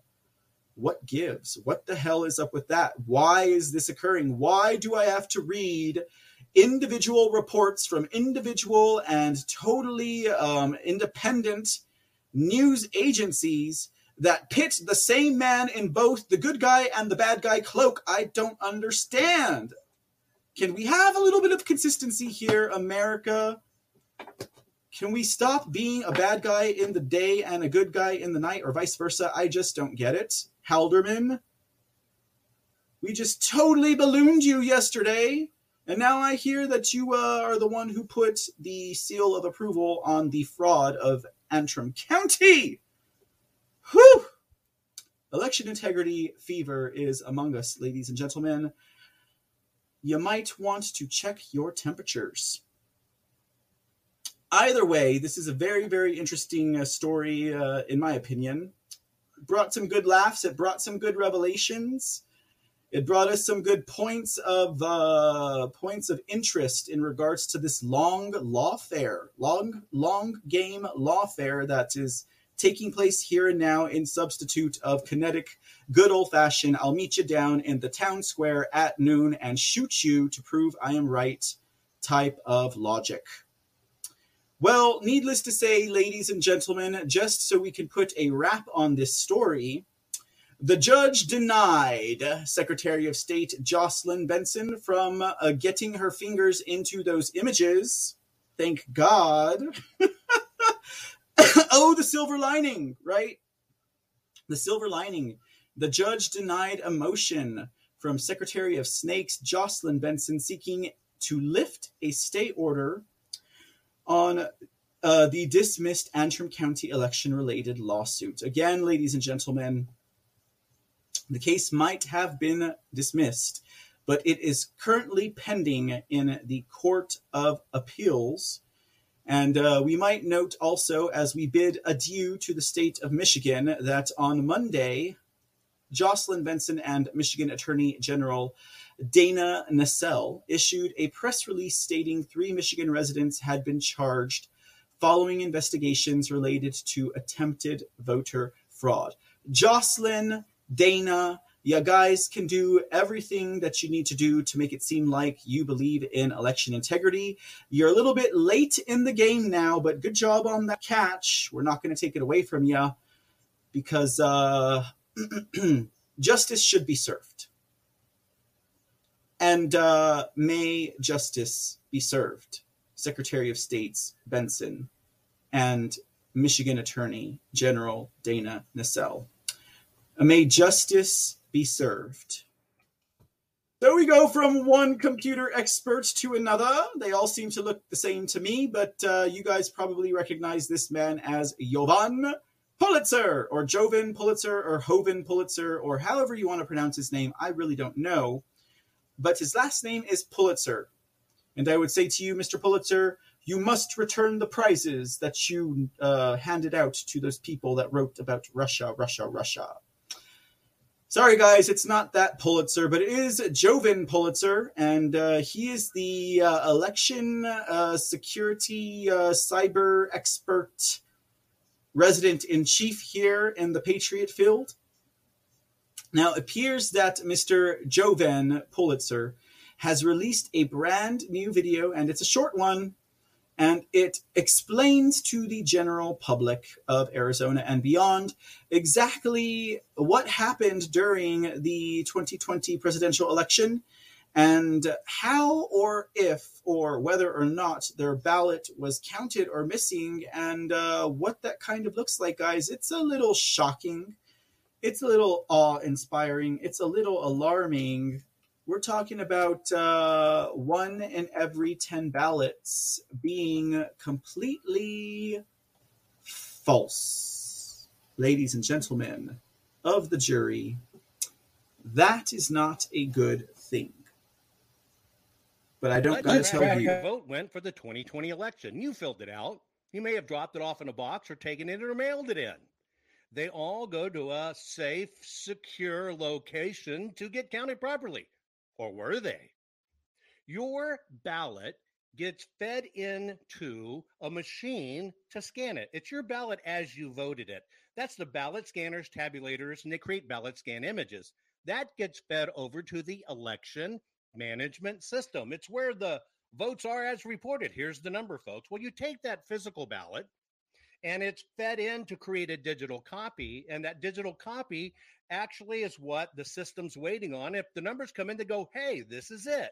And they announce who won. But when auditors take a close look at that paper and say, let's verify the election results, they look back at that scanned image with eagle eyes to make sure it's there. Then they look back at the physical ballot to confirm that's the ballot as cast. Hey, it's all good. It's all certified, right? Well, not in Maricopa County. You sent your ballot in, it got scanned, and it even went into, they said, hey, here's the 2020 election results. But when the auditors looked at it closely and the machine numbers were there, oh, and there were actual sheets of paper there for ballot numbers, those were right. But is this the ballot, the actual ballot, which was scanned? When you look at it closely, there were 284,412 corrupt missing, gone, compromised digital ballots. One out of every 10 ballots could not be confirmed as the actual ballot the voter used to vote. Yep, that's 2020, the safest election ever. Oh, Jovan. Oh, Jovan. this boy keeps on pulling out all the stops. Mr. Pulitzer, he is the prize, says Laura Deplora. Deplora Laura. Laura, he is the prize. the Pulitzer Prize, that is. I like it. No, it's not uh that's not Nicolas Cage. that is hilarious. Oh my goodness. Um yeah. I mean, hey, one in 10 ballots were not able to be confirmed. You see, Texas, why we need to actually look at the handheld ballots and not just a portion of the electronic ballot system images. Texas. I mean, the more we move on, I'm just making more and more of my case for why this is not a full, thorough, and forensic audit of the state of Texas. It's a lie. It's a total lie and I'm damn well near not at the point of taking it. We're gonna look like fools. The people of Texas are gonna look like fools. We can never, we can never hang our hat up with pride ever again if we don't get this right. We have to get this right. That's why President Trump called out Greg Abbott. You get it, right? You get it, right? You you do you guys like how he shines the spotlights down on the snakes and the serpents and the rhinos? He does it. Maybe it's maybe it's divine providence, maybe it's divine intervention, maybe it's the hand of God saying, "Hey, call up Abbott." He could have called up DeSantis. He could be like, "Hey, DeSantis, you're in my home state. Let's do an audit, buddy." But he didn't. He could have called up, I don't know, who he could have called up Noem. he called up anybody that's like on his side that's like you fighting for election integrity or who's uh you know at least a red state. He could have called up any texas and florida. I mean maybe not florida because the desantis that is his home state but still still it's going to put a lot of pressure on greg abbott. Let me tell you what and it already has. And his little panty boy secretary of state acting joe esparza is probably pulling out the same crap that he's done before and I am not going to take it this time, ladies and gentlemen. Now we have uh, a few more things developing out of Arizona. Of course, uh, we're waiting for those arrests to happen. Come on, Mr. Brnovich. I mean, there was blatantly enough fraud that you could read on day one of the report's release. You don't need two or three weeks to kind of fester over it. But I guess if due process is anything in this country, it uh, counts for something, right? I want my due process. Do your investigation, sir. Either way, um, it appears that uh, his um, uh, deputy or his assistant attorney general, Jennifer Wright, did shoot over another letter to the Arizona Secretary of State's office this time. Now, she sent a letter over to Maricopa County long about uh, the day that um, uh, the uh, audit report dropped. I think maybe that Monday at the latest. So that would have put us at what the twenty seventh or so of September. Brnovich made his announcement shortly thereafter. We're looking about two weeks later. We're about mid October. And now his deputy secretary of state, or sorry, assistant, I don't know why I keep saying deputy, his assistant secretary of state has um, shot off a letter to none other than one Katie Schnaubs, Katie Hobbs for uh, supporters over in Arizona. And um, they've uh, basically told her in this letter that um, they're requesting certain information from her. And uh, they want to make sure they get it. Now, we're not going to read the whole letter, but there it is in all its glory. I don't know. We, we may not even read it. I just want you guys to know it exists. It exists. It has a name. Yeah. So, a request for information related to voter registration list maintenance. It goes on for another page. But, uh, yep, signed Assistant Attorney General Jennifer Wright. Please promptly provide the materials requested electronically on a rolling basis as it becomes available, and where possible in its original format. This request should be construed liberally to provide any and all communications documents, data files, reports, and records that pertain to the Secretary of State's statutory duty to provide information to counties and coordinate issues related to maintaining voter registration records. The EIU, the Election Integrity Unit, makes this request pursuant to Arizona Public Records Law, ARS 39 121 et seq if any documents are withheld. The EIU requests that you furnish an index of records or categories of records that have been withheld and the reason for withholding.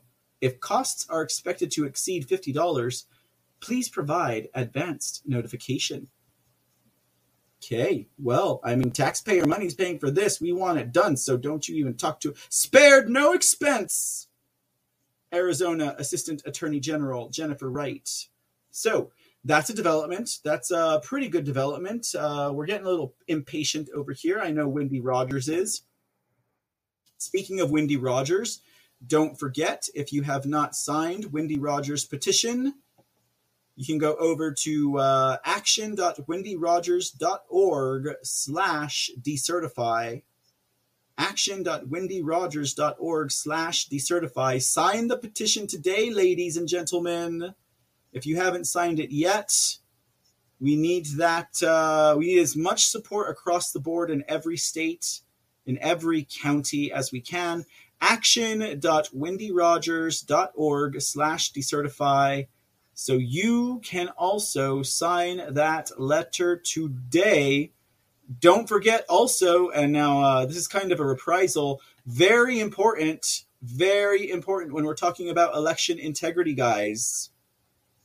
The uh, brand new Declaration of Independence, as it were, this is the letter that Wendy Rogers read on election audit report hearing day over at the Arizona Senate. And that was a letter to the people of the United States of America, as you can see right here, to the citizens of the United States of America, talking about their efforts to audit every state in this nation and to decertify the Arizona audit, and also to it, called for a motion to um, to seat the winner of that election by calling the House and the Senate to uh, do a vote per state. Now, that's a constitutional proceeding that we've not seen before. This letter has been signed by 113 at this point in time state representatives. Um, they're looking for more signatures. Now, here's the thing, ladies and gentlemen, please understand.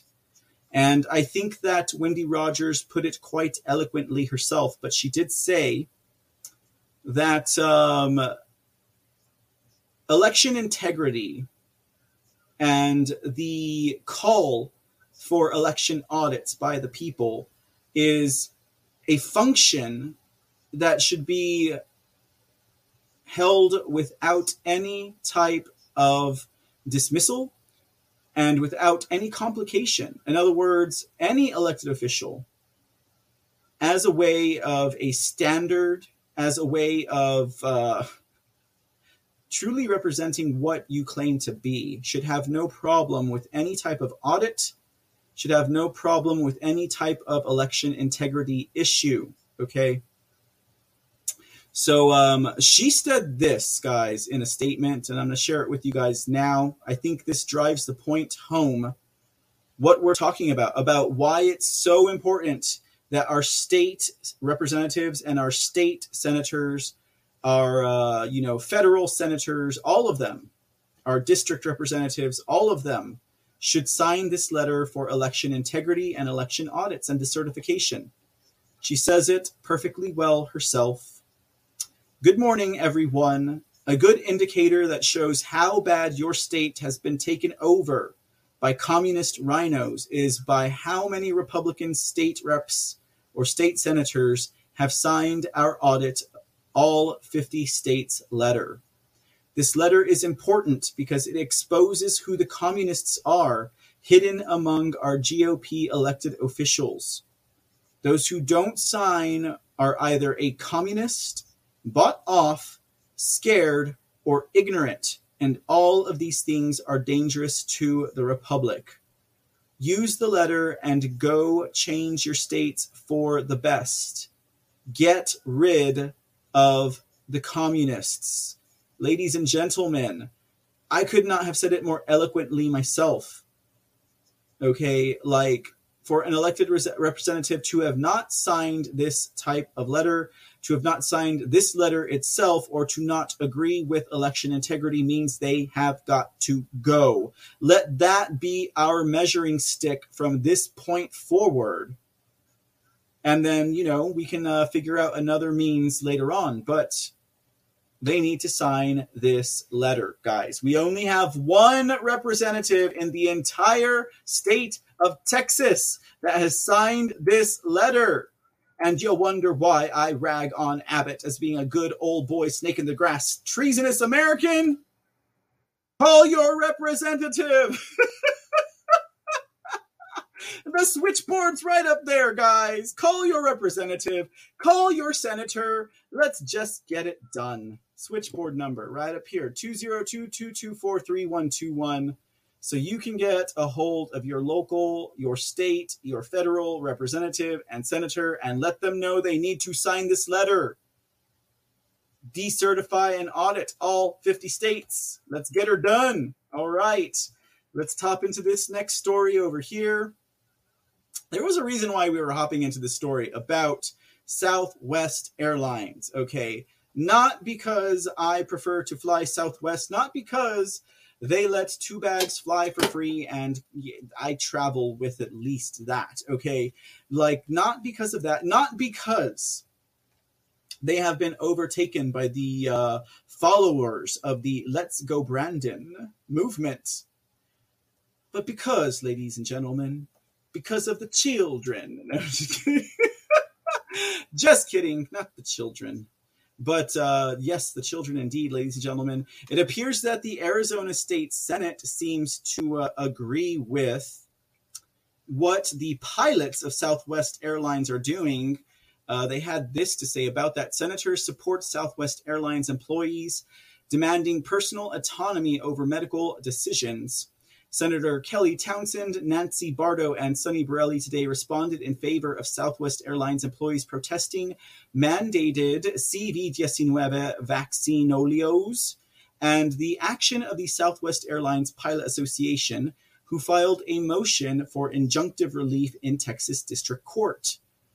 Uh, it says here, and this is from, it looks like, uh, it doesn't say who says it, but it says, uh, Today we stand in full and strong support of the thousands of Southwest airline employees who are taking a stand and who refuse to adhere to the egregious and irresponsible vaccine mandate being forced upon them by the Biden regime and their employer. We firmly believe that nobody should be put in a position where they must make a choice that makes their health or puts their health and individual rights at risk by subjecting themselves to a potentially dangerous, inadequately researched, and questionably effective vaccine in order to preserve their employee employment status. Medical decisions are personal decisions and uh, they are uh, that, that every individual has a right to determine for themselves. And that should not be mandated by the government or an employer.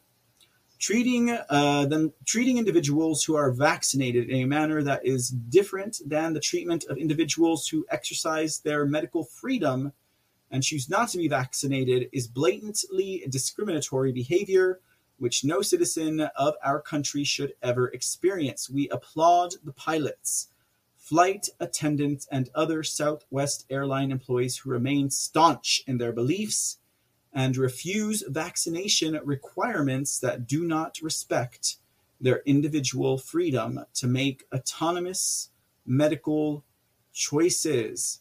Here, here, here, ladies and gentlemen, here, here, here. Go Southwest pilots, you might be jeopardizing my trip to Las Vegas, but it's okay. And go Arizona Senate. Now, let's let's let's be clear, okay? The uh, CEO of Southwest Airlines has uh, decided, because he's the decider, right, that they are not going to comply. They are not going to comply with Governor Abbott's executive order that does not require them to comply with the federal government. Come on, Southwestern Airlines. Come on. How much money you losing? How much money is that damn infrastructure bill, Green New Deal, going to cough over to you for this publicity stunt, this political false flag of your company, right? But yeah, they're not going to comply with the executive order that says that they don't have to comply with firing their employees. That's what Arizona, I mean, that's what uh, Southwest Airlines has decided to do in the state of Texas. Hey there, DJ Ping 254. See ya. See ya. And Deplora Laura, you signed that uh, petition. Awesome. Glad that I put it out there but yeah, it's quite it's quite ridiculous, guys. Quite ridiculous, particularly when we're talking about the airline industry. We're looking at American Airlines. They've already told their workers that they had to have their vaccinations completed by November 24th, or they will face termination. And it's not just United Airlines. We got United Airlines, JetBlue, Alaska Airlines, American Airlines, all of them all of them requiring their employees to be fully vaxxed or face termination. Delta Airlines is the only one still reviewing uh, Joe Biden's illegitimate joke of a COVID mandate that requires weekly testing or proof of vaccination. With um, um, the uh, pilot union at American Airlines, the uh, union union representative over there said that uh, at least 30% of the pilots at American Airlines were not vaccinated. So, ladies and gentlemen, this Southwest pilot strike may not be the last one that we see. Okay. The uh, pilots of American have until November 24th, until what? The day before Thanksgiving, or maybe the day, I don't know when Thanksgiving is, but I know it's around there somewhere. And all I've got to say is if nothing happens with Southwest between now and then, and I end up walking to Las Vegas, and uh, they don't make any moves or concessions on either side, we might be looking like at a possible total shutdown of the airline industry. As we know it. 30% of America airline pilots, that number makes up over 4,200 people who are refusing to get the vaccine. I will walk to Las Vegas if I have to. I'll start tomorrow. I'll start tomorrow so I can get there on time. Um, but yeah, so I mean, good, to, good on the good on the pilots. You know, I mean, yeah, let me see that Gadsden flag flying, flying proudly out that window. Southwest Airlines. Hundreds more of Southwest flights were canceled after a brutal weekend of service disruption that is nearly 2,000 Southwest flights canceled over the weekend. And that was of this past week, guys, because this is just starting, right? They had um, 365 Southwest flights canceled. And of course, they're telling the news that it has to do with uh, weather and it has to do with uh, the tower and uh, nothing to do with uh, what, what's going on here. Of course, that's what they want us to believe. But uh, as this as progressing, as it's advancing, as it's not going away, we've got pilots speaking out. Let's see what this one uh, pilot had to say. It'll be a rather interesting uh, thing to digest. I would have to believe he's also a veteran. Hey, hey,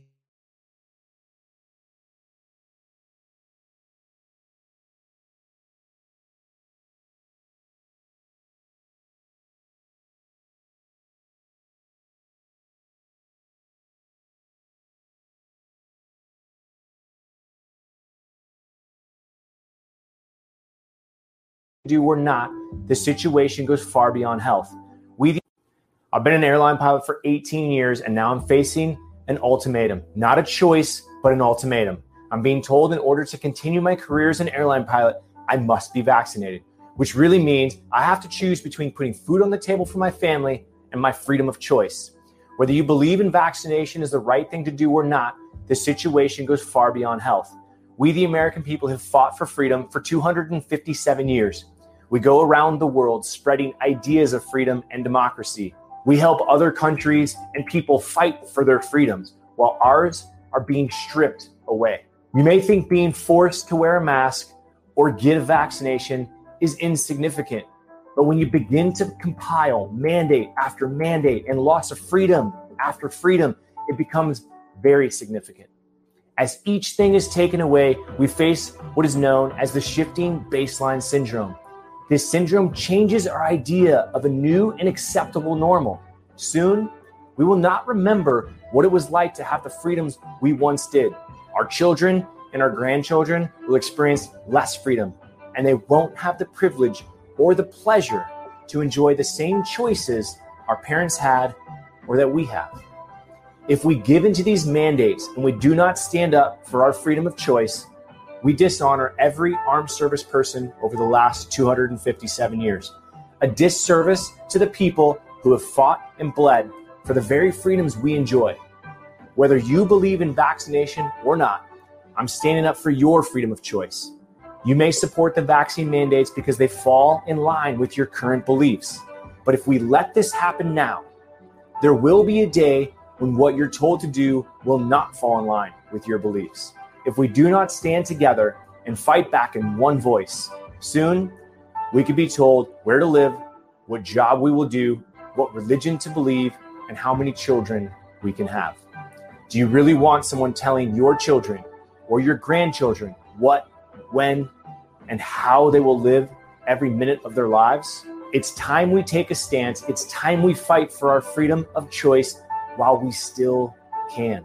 Join us. Visit usfreedomflyers.org. Help support our mission to protect and preserve our freedoms. Yay! That was a pretty good video, don't you think so, guys? I thought so too. Apologies for the silence.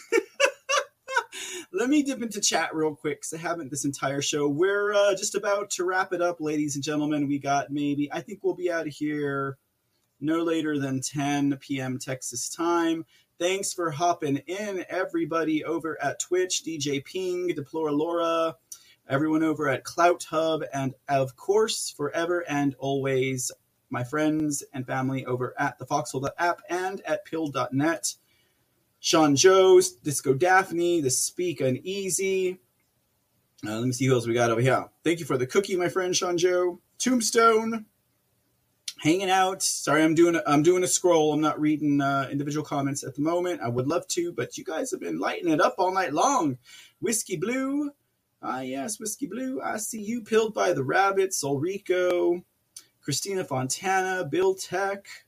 All right, got some lots of peeps and friends. Diversity Hire, thank you for the phone again, and also for the cookie. Diversity, Hi- I mean, uh, filled pilled by the Sean Joe and Diversity Hire, thank you. Casual GG Two Rivers. We got a lot of friends out there tonight. What's going on, guys? Glad you guys have Victoria. Thank you for the cookie.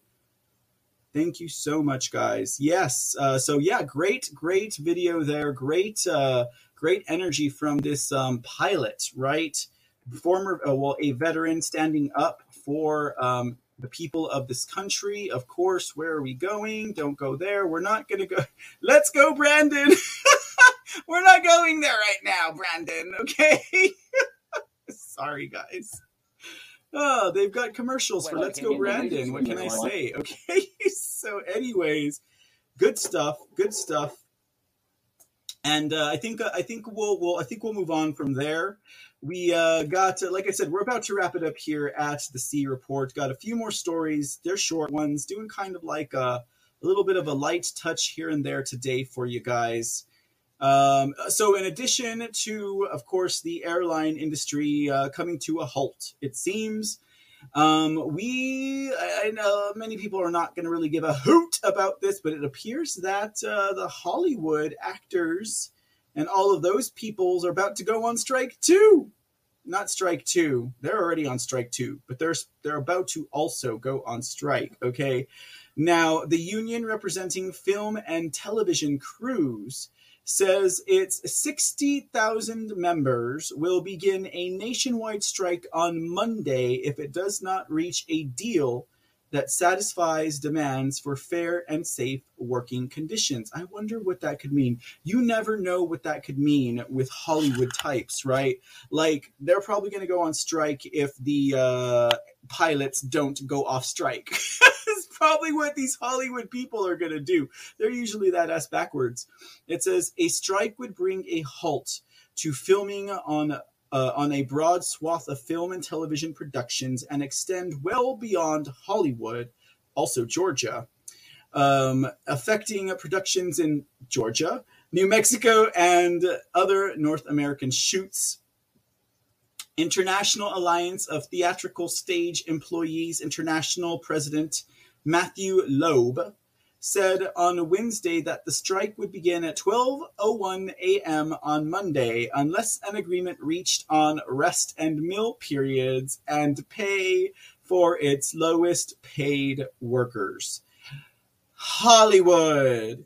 We have pilots who are willing to put their job and livelihood on the line in order to have the freedom to decide what kind of miracle, um, medical experiments they will put in their body.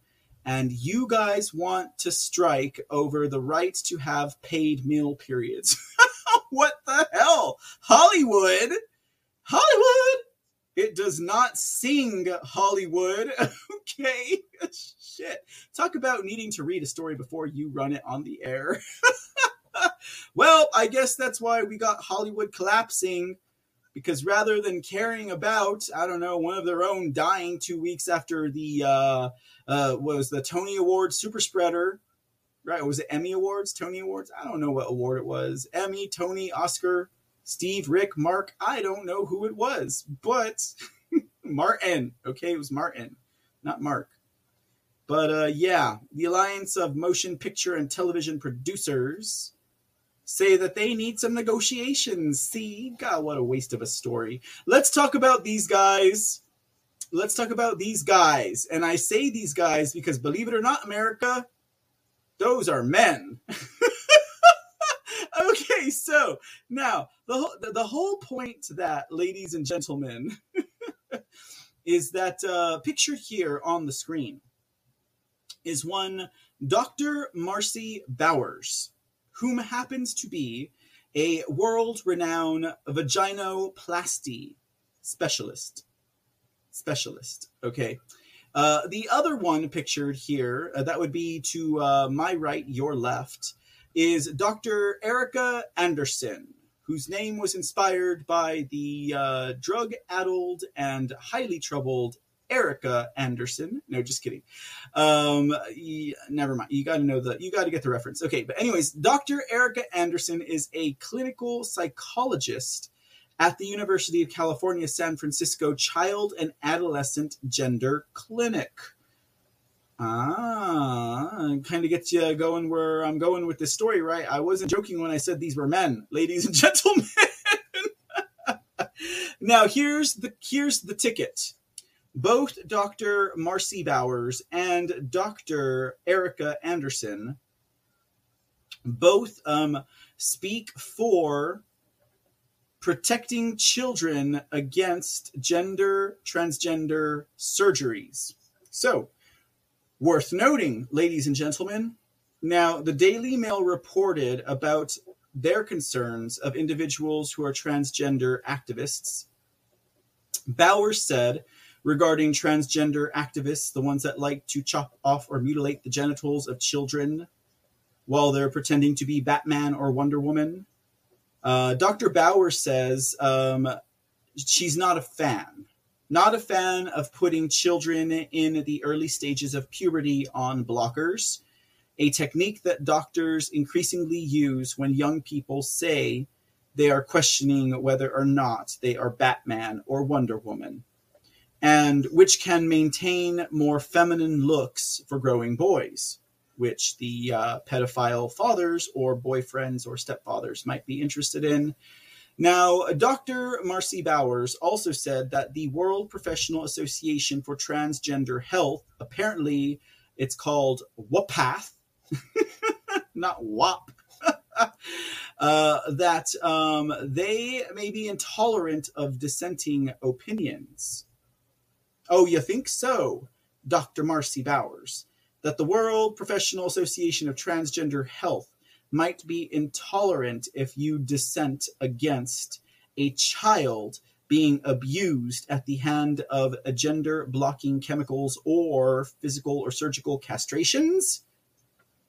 Now, as for Dr. Anderson, Dr. Anderson said that she had submitted an op ed to the New York Times warning about the risks of treatment, and the paper turned it down because the story was outside of their coverage priorities. New York Times, child abuse is not your priority, clearly. Now, Bauer said, I think there were naive, naivete on the part of pediatric endocrinologists who were proponents of early puberty blockage, thinking that just this magic can happen, that surgeons can do anything, that it would have absolutely no effect on a child's developmental stages. Bowers went on to say there are definitely people who are trying to keep out anyone who doesn't absolutely buy the party line that everything should be affirming and that there's no room for dissent. Bowers said, I think that's a mistake, and that's the dude on my left, your right. The Daily Mail reported that Jennings had been on puberty blockers since the age of 11, meaning that when the time came for her surgery, at the age of 17, and I apologize, it's going to be graphic here, guys and ladies. At the age of 17, her penis was not fully formed, and the operation was significantly more complicated than if she had not been on blockers. And that might have something to do with the fact that they turn it inside out. And if it's not fully formed, well, good luck. sorry, sorry. Nearly seven in ten children initially diagnosed with gender di- di- dysphoria eventually outgrow it. Many become gay adults, and so the traditional views was always um, to watch waitingly. That's uh, from the Daily Mail. Now, Anderson said that she feared many young people would regret their decision. Can't tell you how many I've saved from taking the chop.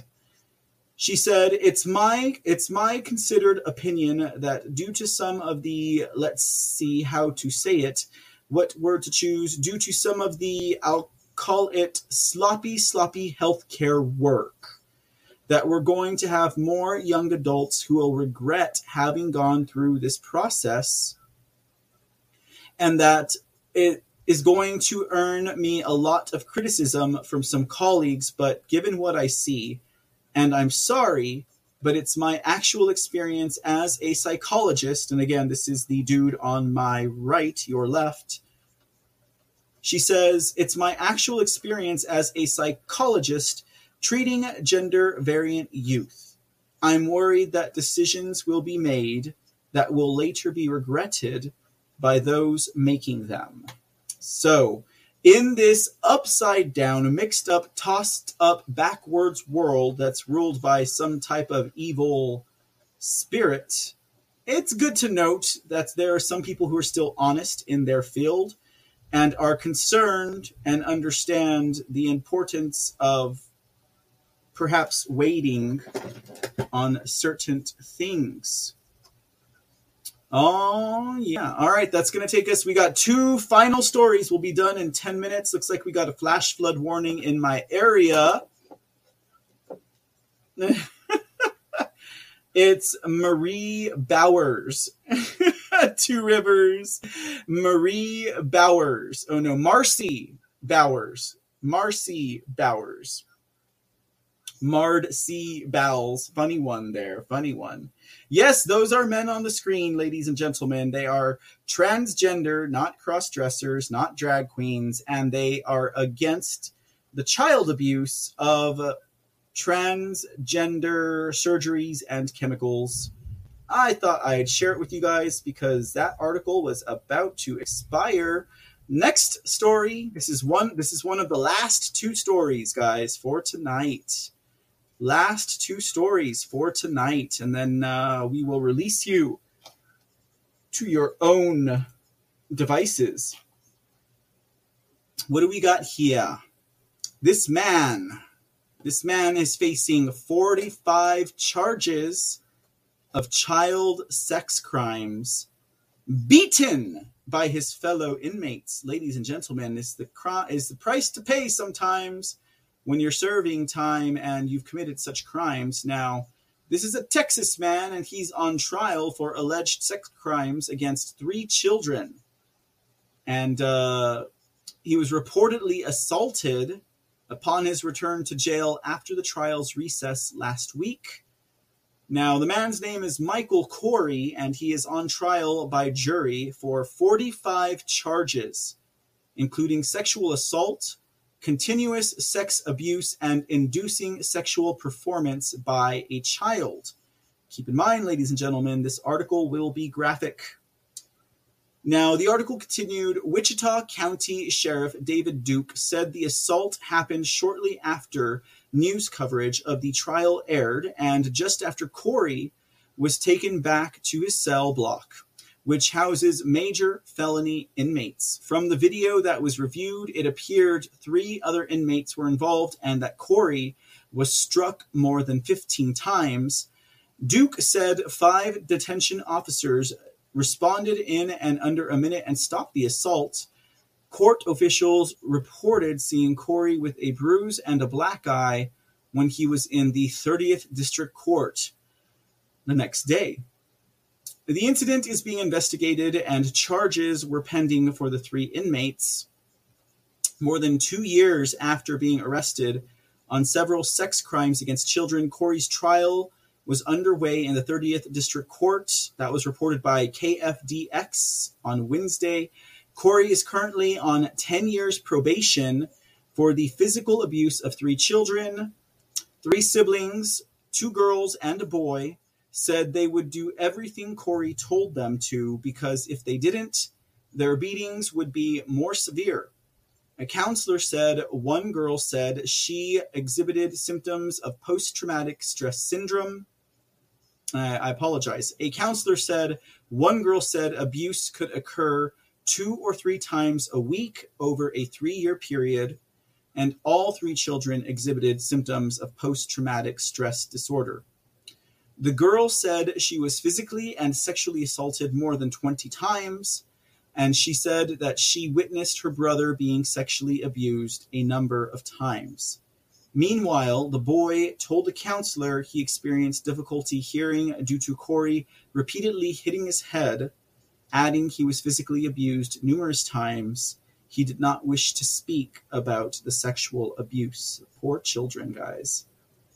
Poor children. This man, sometimes God takes matters into his own hands, guys, and he makes three uh, jail.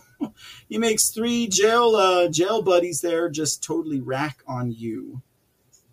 Now, um, I guess a uh, a sweet side, not not even sweet, a silver lining to the story is that the jury did find Michael George Corey, not George Michael Corey, but Michael George Corey Jr. guilty of numerous child sex crimes in the 30th District Court. The jury of eight women and four men took about four hours and 20 minutes to reach guilty verdicts over for over 20 charges of child sexual abuse against uh, Michael Corey. And uh, jurors found Corey guilty on continuously sexually abusing two children and other crimes. He did not show any emotion during that verdict. May justice be served, ladies and gentlemen. Last story for the night. I'm going to talk about another dick going up into space. just kidding, just kidding. I kid, I kid. But it appears that William Shatner is the next to ride the Olong Johnson, that is Bezos' uh, space contraption, into just outside the atmosphere of the uh, planet Earth. This one would be fun. William Shatner boldly went where no um, non-generian Hollywood star has gone. I could have come up with something better than that. Come on, inside Hollywood. No, just kidding. I think this is from Breitbart. Uh, uh, but yes, it appears that William Shatner has boldly gone where no um, phallic-shaped uh, spacecraft has gone before. Oh wait, I take it back. Bezos already rode that hog once, right? Anyways, William Shatner, who everyone knows as the star actor of Star Trek, um, and at the age of 90, hopped on aboard Bezos' pocket rocket and shot off into space, ladies and gentlemen, as his special guest. It would be the second human flight for Jeff Bezos' Blue Origin. Doesn't look so blue to me. And uh, that is, of course, the Amazon billionaire's private aerospace company. Shatner and his fellow crewmates, um, they actually already landed, ladies and gentlemen. This trip is done and over with. I was like, ooh, is there going to be some drama? It appears not. It appears that Shatner was as happy as a little boy in a candy shop full of candy. Um, and uh, was uh, so thrilled. In fact, uh, as the first actor in space, uh, you know, he has the potential to steal some of the uh, some of the steam from the first poet in space, William Shatner. Anyways, I was going to wrap up tonight's show with uh, showing you a few moments of that launch, ladies and gentlemen. And we're going to have to call it a wrap because we definitely got a snowstorm here in Texas. Just kidding. It's not a snowstorm, but it's definitely a storm. It's uh, raining pretty hard over here now. All right, uh, let's let's let's just tickle our funny bones. Let's just check this out and see what it has to show us. Let me get the time on it because apparently it's being difficult. Two twenty. Okay. Okay, I'm gonna go ahead and refresh that. I'm gonna. Hi, ladies and gentlemen. How are y'all doing today? Welcome to the C Report. Okay, let's get this going. We want to see Shatner in space. Let's go. Come on, come on, come on, come on, come on, come on. There we go. That's much better. All right, here we go, guys. Let's let's take a look at it. We're gonna close tonight's show off by watching good old Billy Shatner in space. Here he goes. He's flying off on uh, Jeff Bezos' cock into space. It's otherwise known as the Blue Origin. Go figure.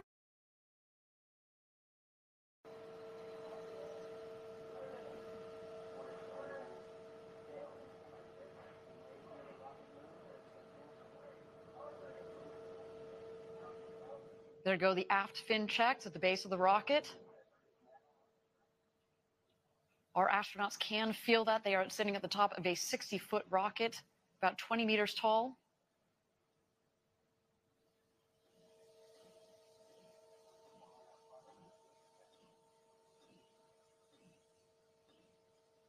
T minus one minute. And there you can just see slightly there the gimbaling engine at the base of the rocket.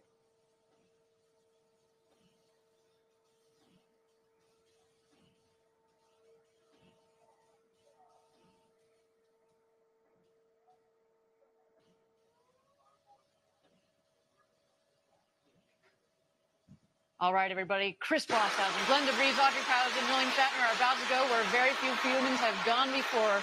Ladies and gentlemen, it's time to launch this rocket. Godspeed, New Shepard.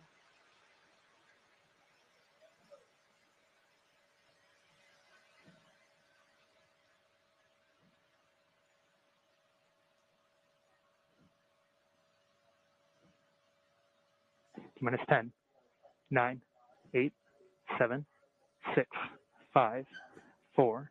Command engine start. 2, 1.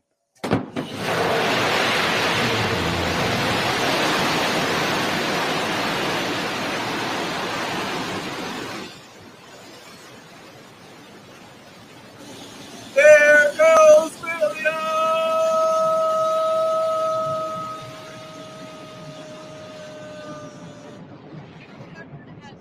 the tower. She is on her space with the second human spaceflight crew. What a launch! We are on our way to Max Q, the first milestone here on his flight to space.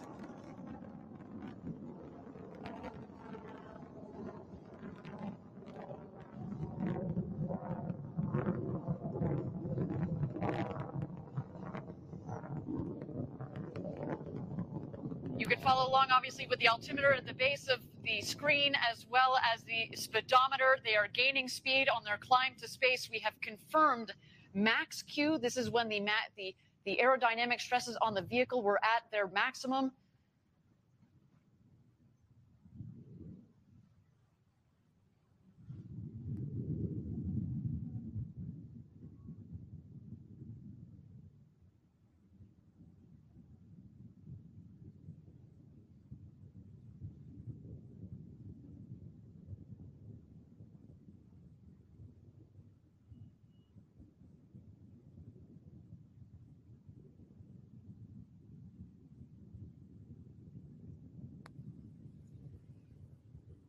Thank you again, everybody, for joining us live for New Shepard's second human flight with Audrey Powers, William Shatner, our customers Glenn DeVries and Chris Boshuizen on board. They are well on their way to space. So far, a nominal flight, a clean burn on our Blue Engine 3. New Shepard giving them a beautiful flight to space this morning. The rocket is climbing towards an altitude. We're aiming just over the Kármán line, the internationally recognized line of space of 100 kilometers. That is about 328,000 feet. And a gorgeous view down the rocket. And now we've had main engine cut off. The BE3 engine has shut off. And in just a moment, we're going to separate the capsule from the booster. And at that point, our astronauts will have the opportunity to get out of their harnesses and enjoy the beauties of zero G. Let's wait to listen.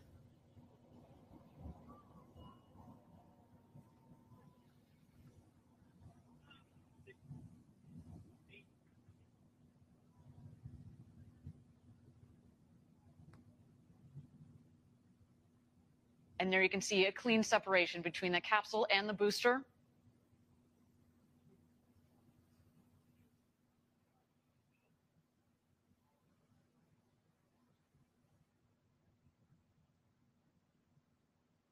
And there you can see the capsule from the top of the booster. They are continuing their ascent over the Kármán line. You'll know when they hit apogee when the speed hits zero.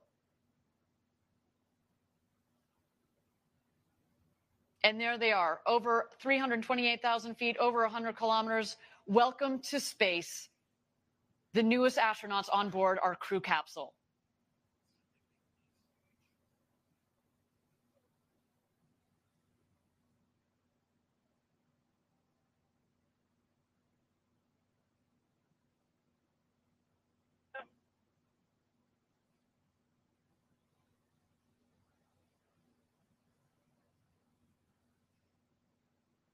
And there they are. They have hit just about hit their apogee at about 351,000 feet. And while we don't have apogee, I can just imagine Jackie, they are having the time of their lives.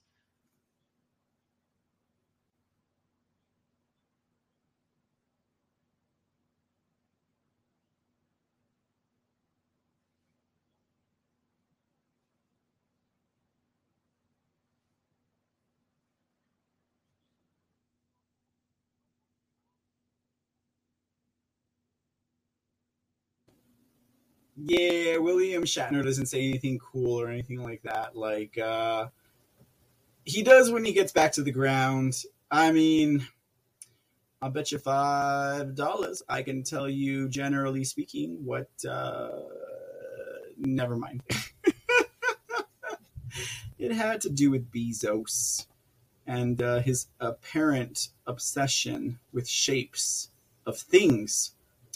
But there you have it, ladies and gentlemen. Uh, William Shatner, good old pig in space himself. Pigs in space! saith this potato that stand before you here and today, ladies and gentlemen. I hope you enjoyed the show tonight. Thank you for hanging out with us over at the C Report. Fun as always, regardless of what side of the line you stand on. Usually, the right side of history is the good place to be. But thank you, thank you again. Ladies and gentlemen over in uh, Twitch, thank you for hanging out and uh, chatting over there. Deplora Laura, DJ Ping, thank you for hanging out over at uh, CloutHub. As always, ladies and gentlemen, thank you so much for joining us over at Pilled.net and the thefoxhole.app. Can tell you for a fact now I have released the scratch and let me jump into chat real quick before I say goodnight. And thank you all. Thank you all again for all of the gold pill donations. You guys are amazingly generous. So much, so much, so much. I thank you. I appreciate your support. Um, as we are a viewer and listener and audience only supported broadcast here at the C Report and Mr. C TV, let's see what we got going on here before I dip out of tonight's uh, little. Uh, cl- oh, you know what? I forgot. I was going to show you that letter. You guys want to see the letter? You guys ready to go? I know you got uh, you got a whole bunch of things you can go check out right now. We got Average Joe Patriot. He just hit the block. Zoso Dude's running. Better Lately's running. DSN is running. Coffee Talk with Sandra's running. Tell you what, I'll show you guys the letter tomorrow so you can guys can uh, you guys can go fox hopping and hanging out. Send my regards, send my love wherever you may go, ladies and gentlemen.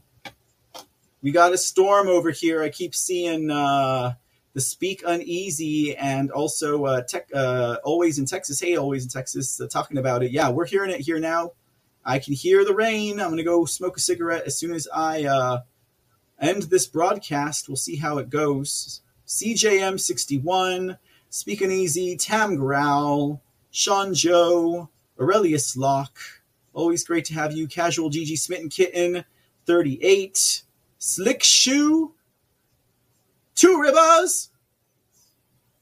Curious Cat, thank you all for hanging out.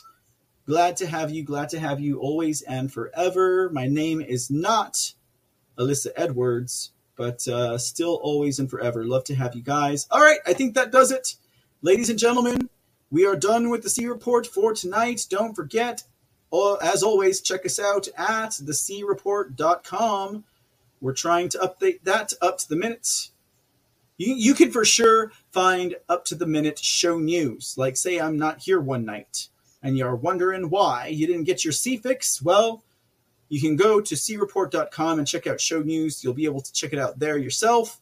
If not, catch us on our podcast anchor.fm slash the C Report. Every podcast you listen to sh- supports this show, and you can most definitely check it out on any of your favorite podcast platforms. Look for us, subscribe or follow. It's always free and it helps the show. Thank you once again. Thank you, Smitten's Kittens, for that last minute cookie. And uh, Kiz, don't you worry, buddy. There's always a replay. Everybody be safe out there. It's raining cats and dogs in Texas. Be safe, be safe, be safe. As always, be safe. As always, be blessed. And God bless America. We'll see y'all tomorrow.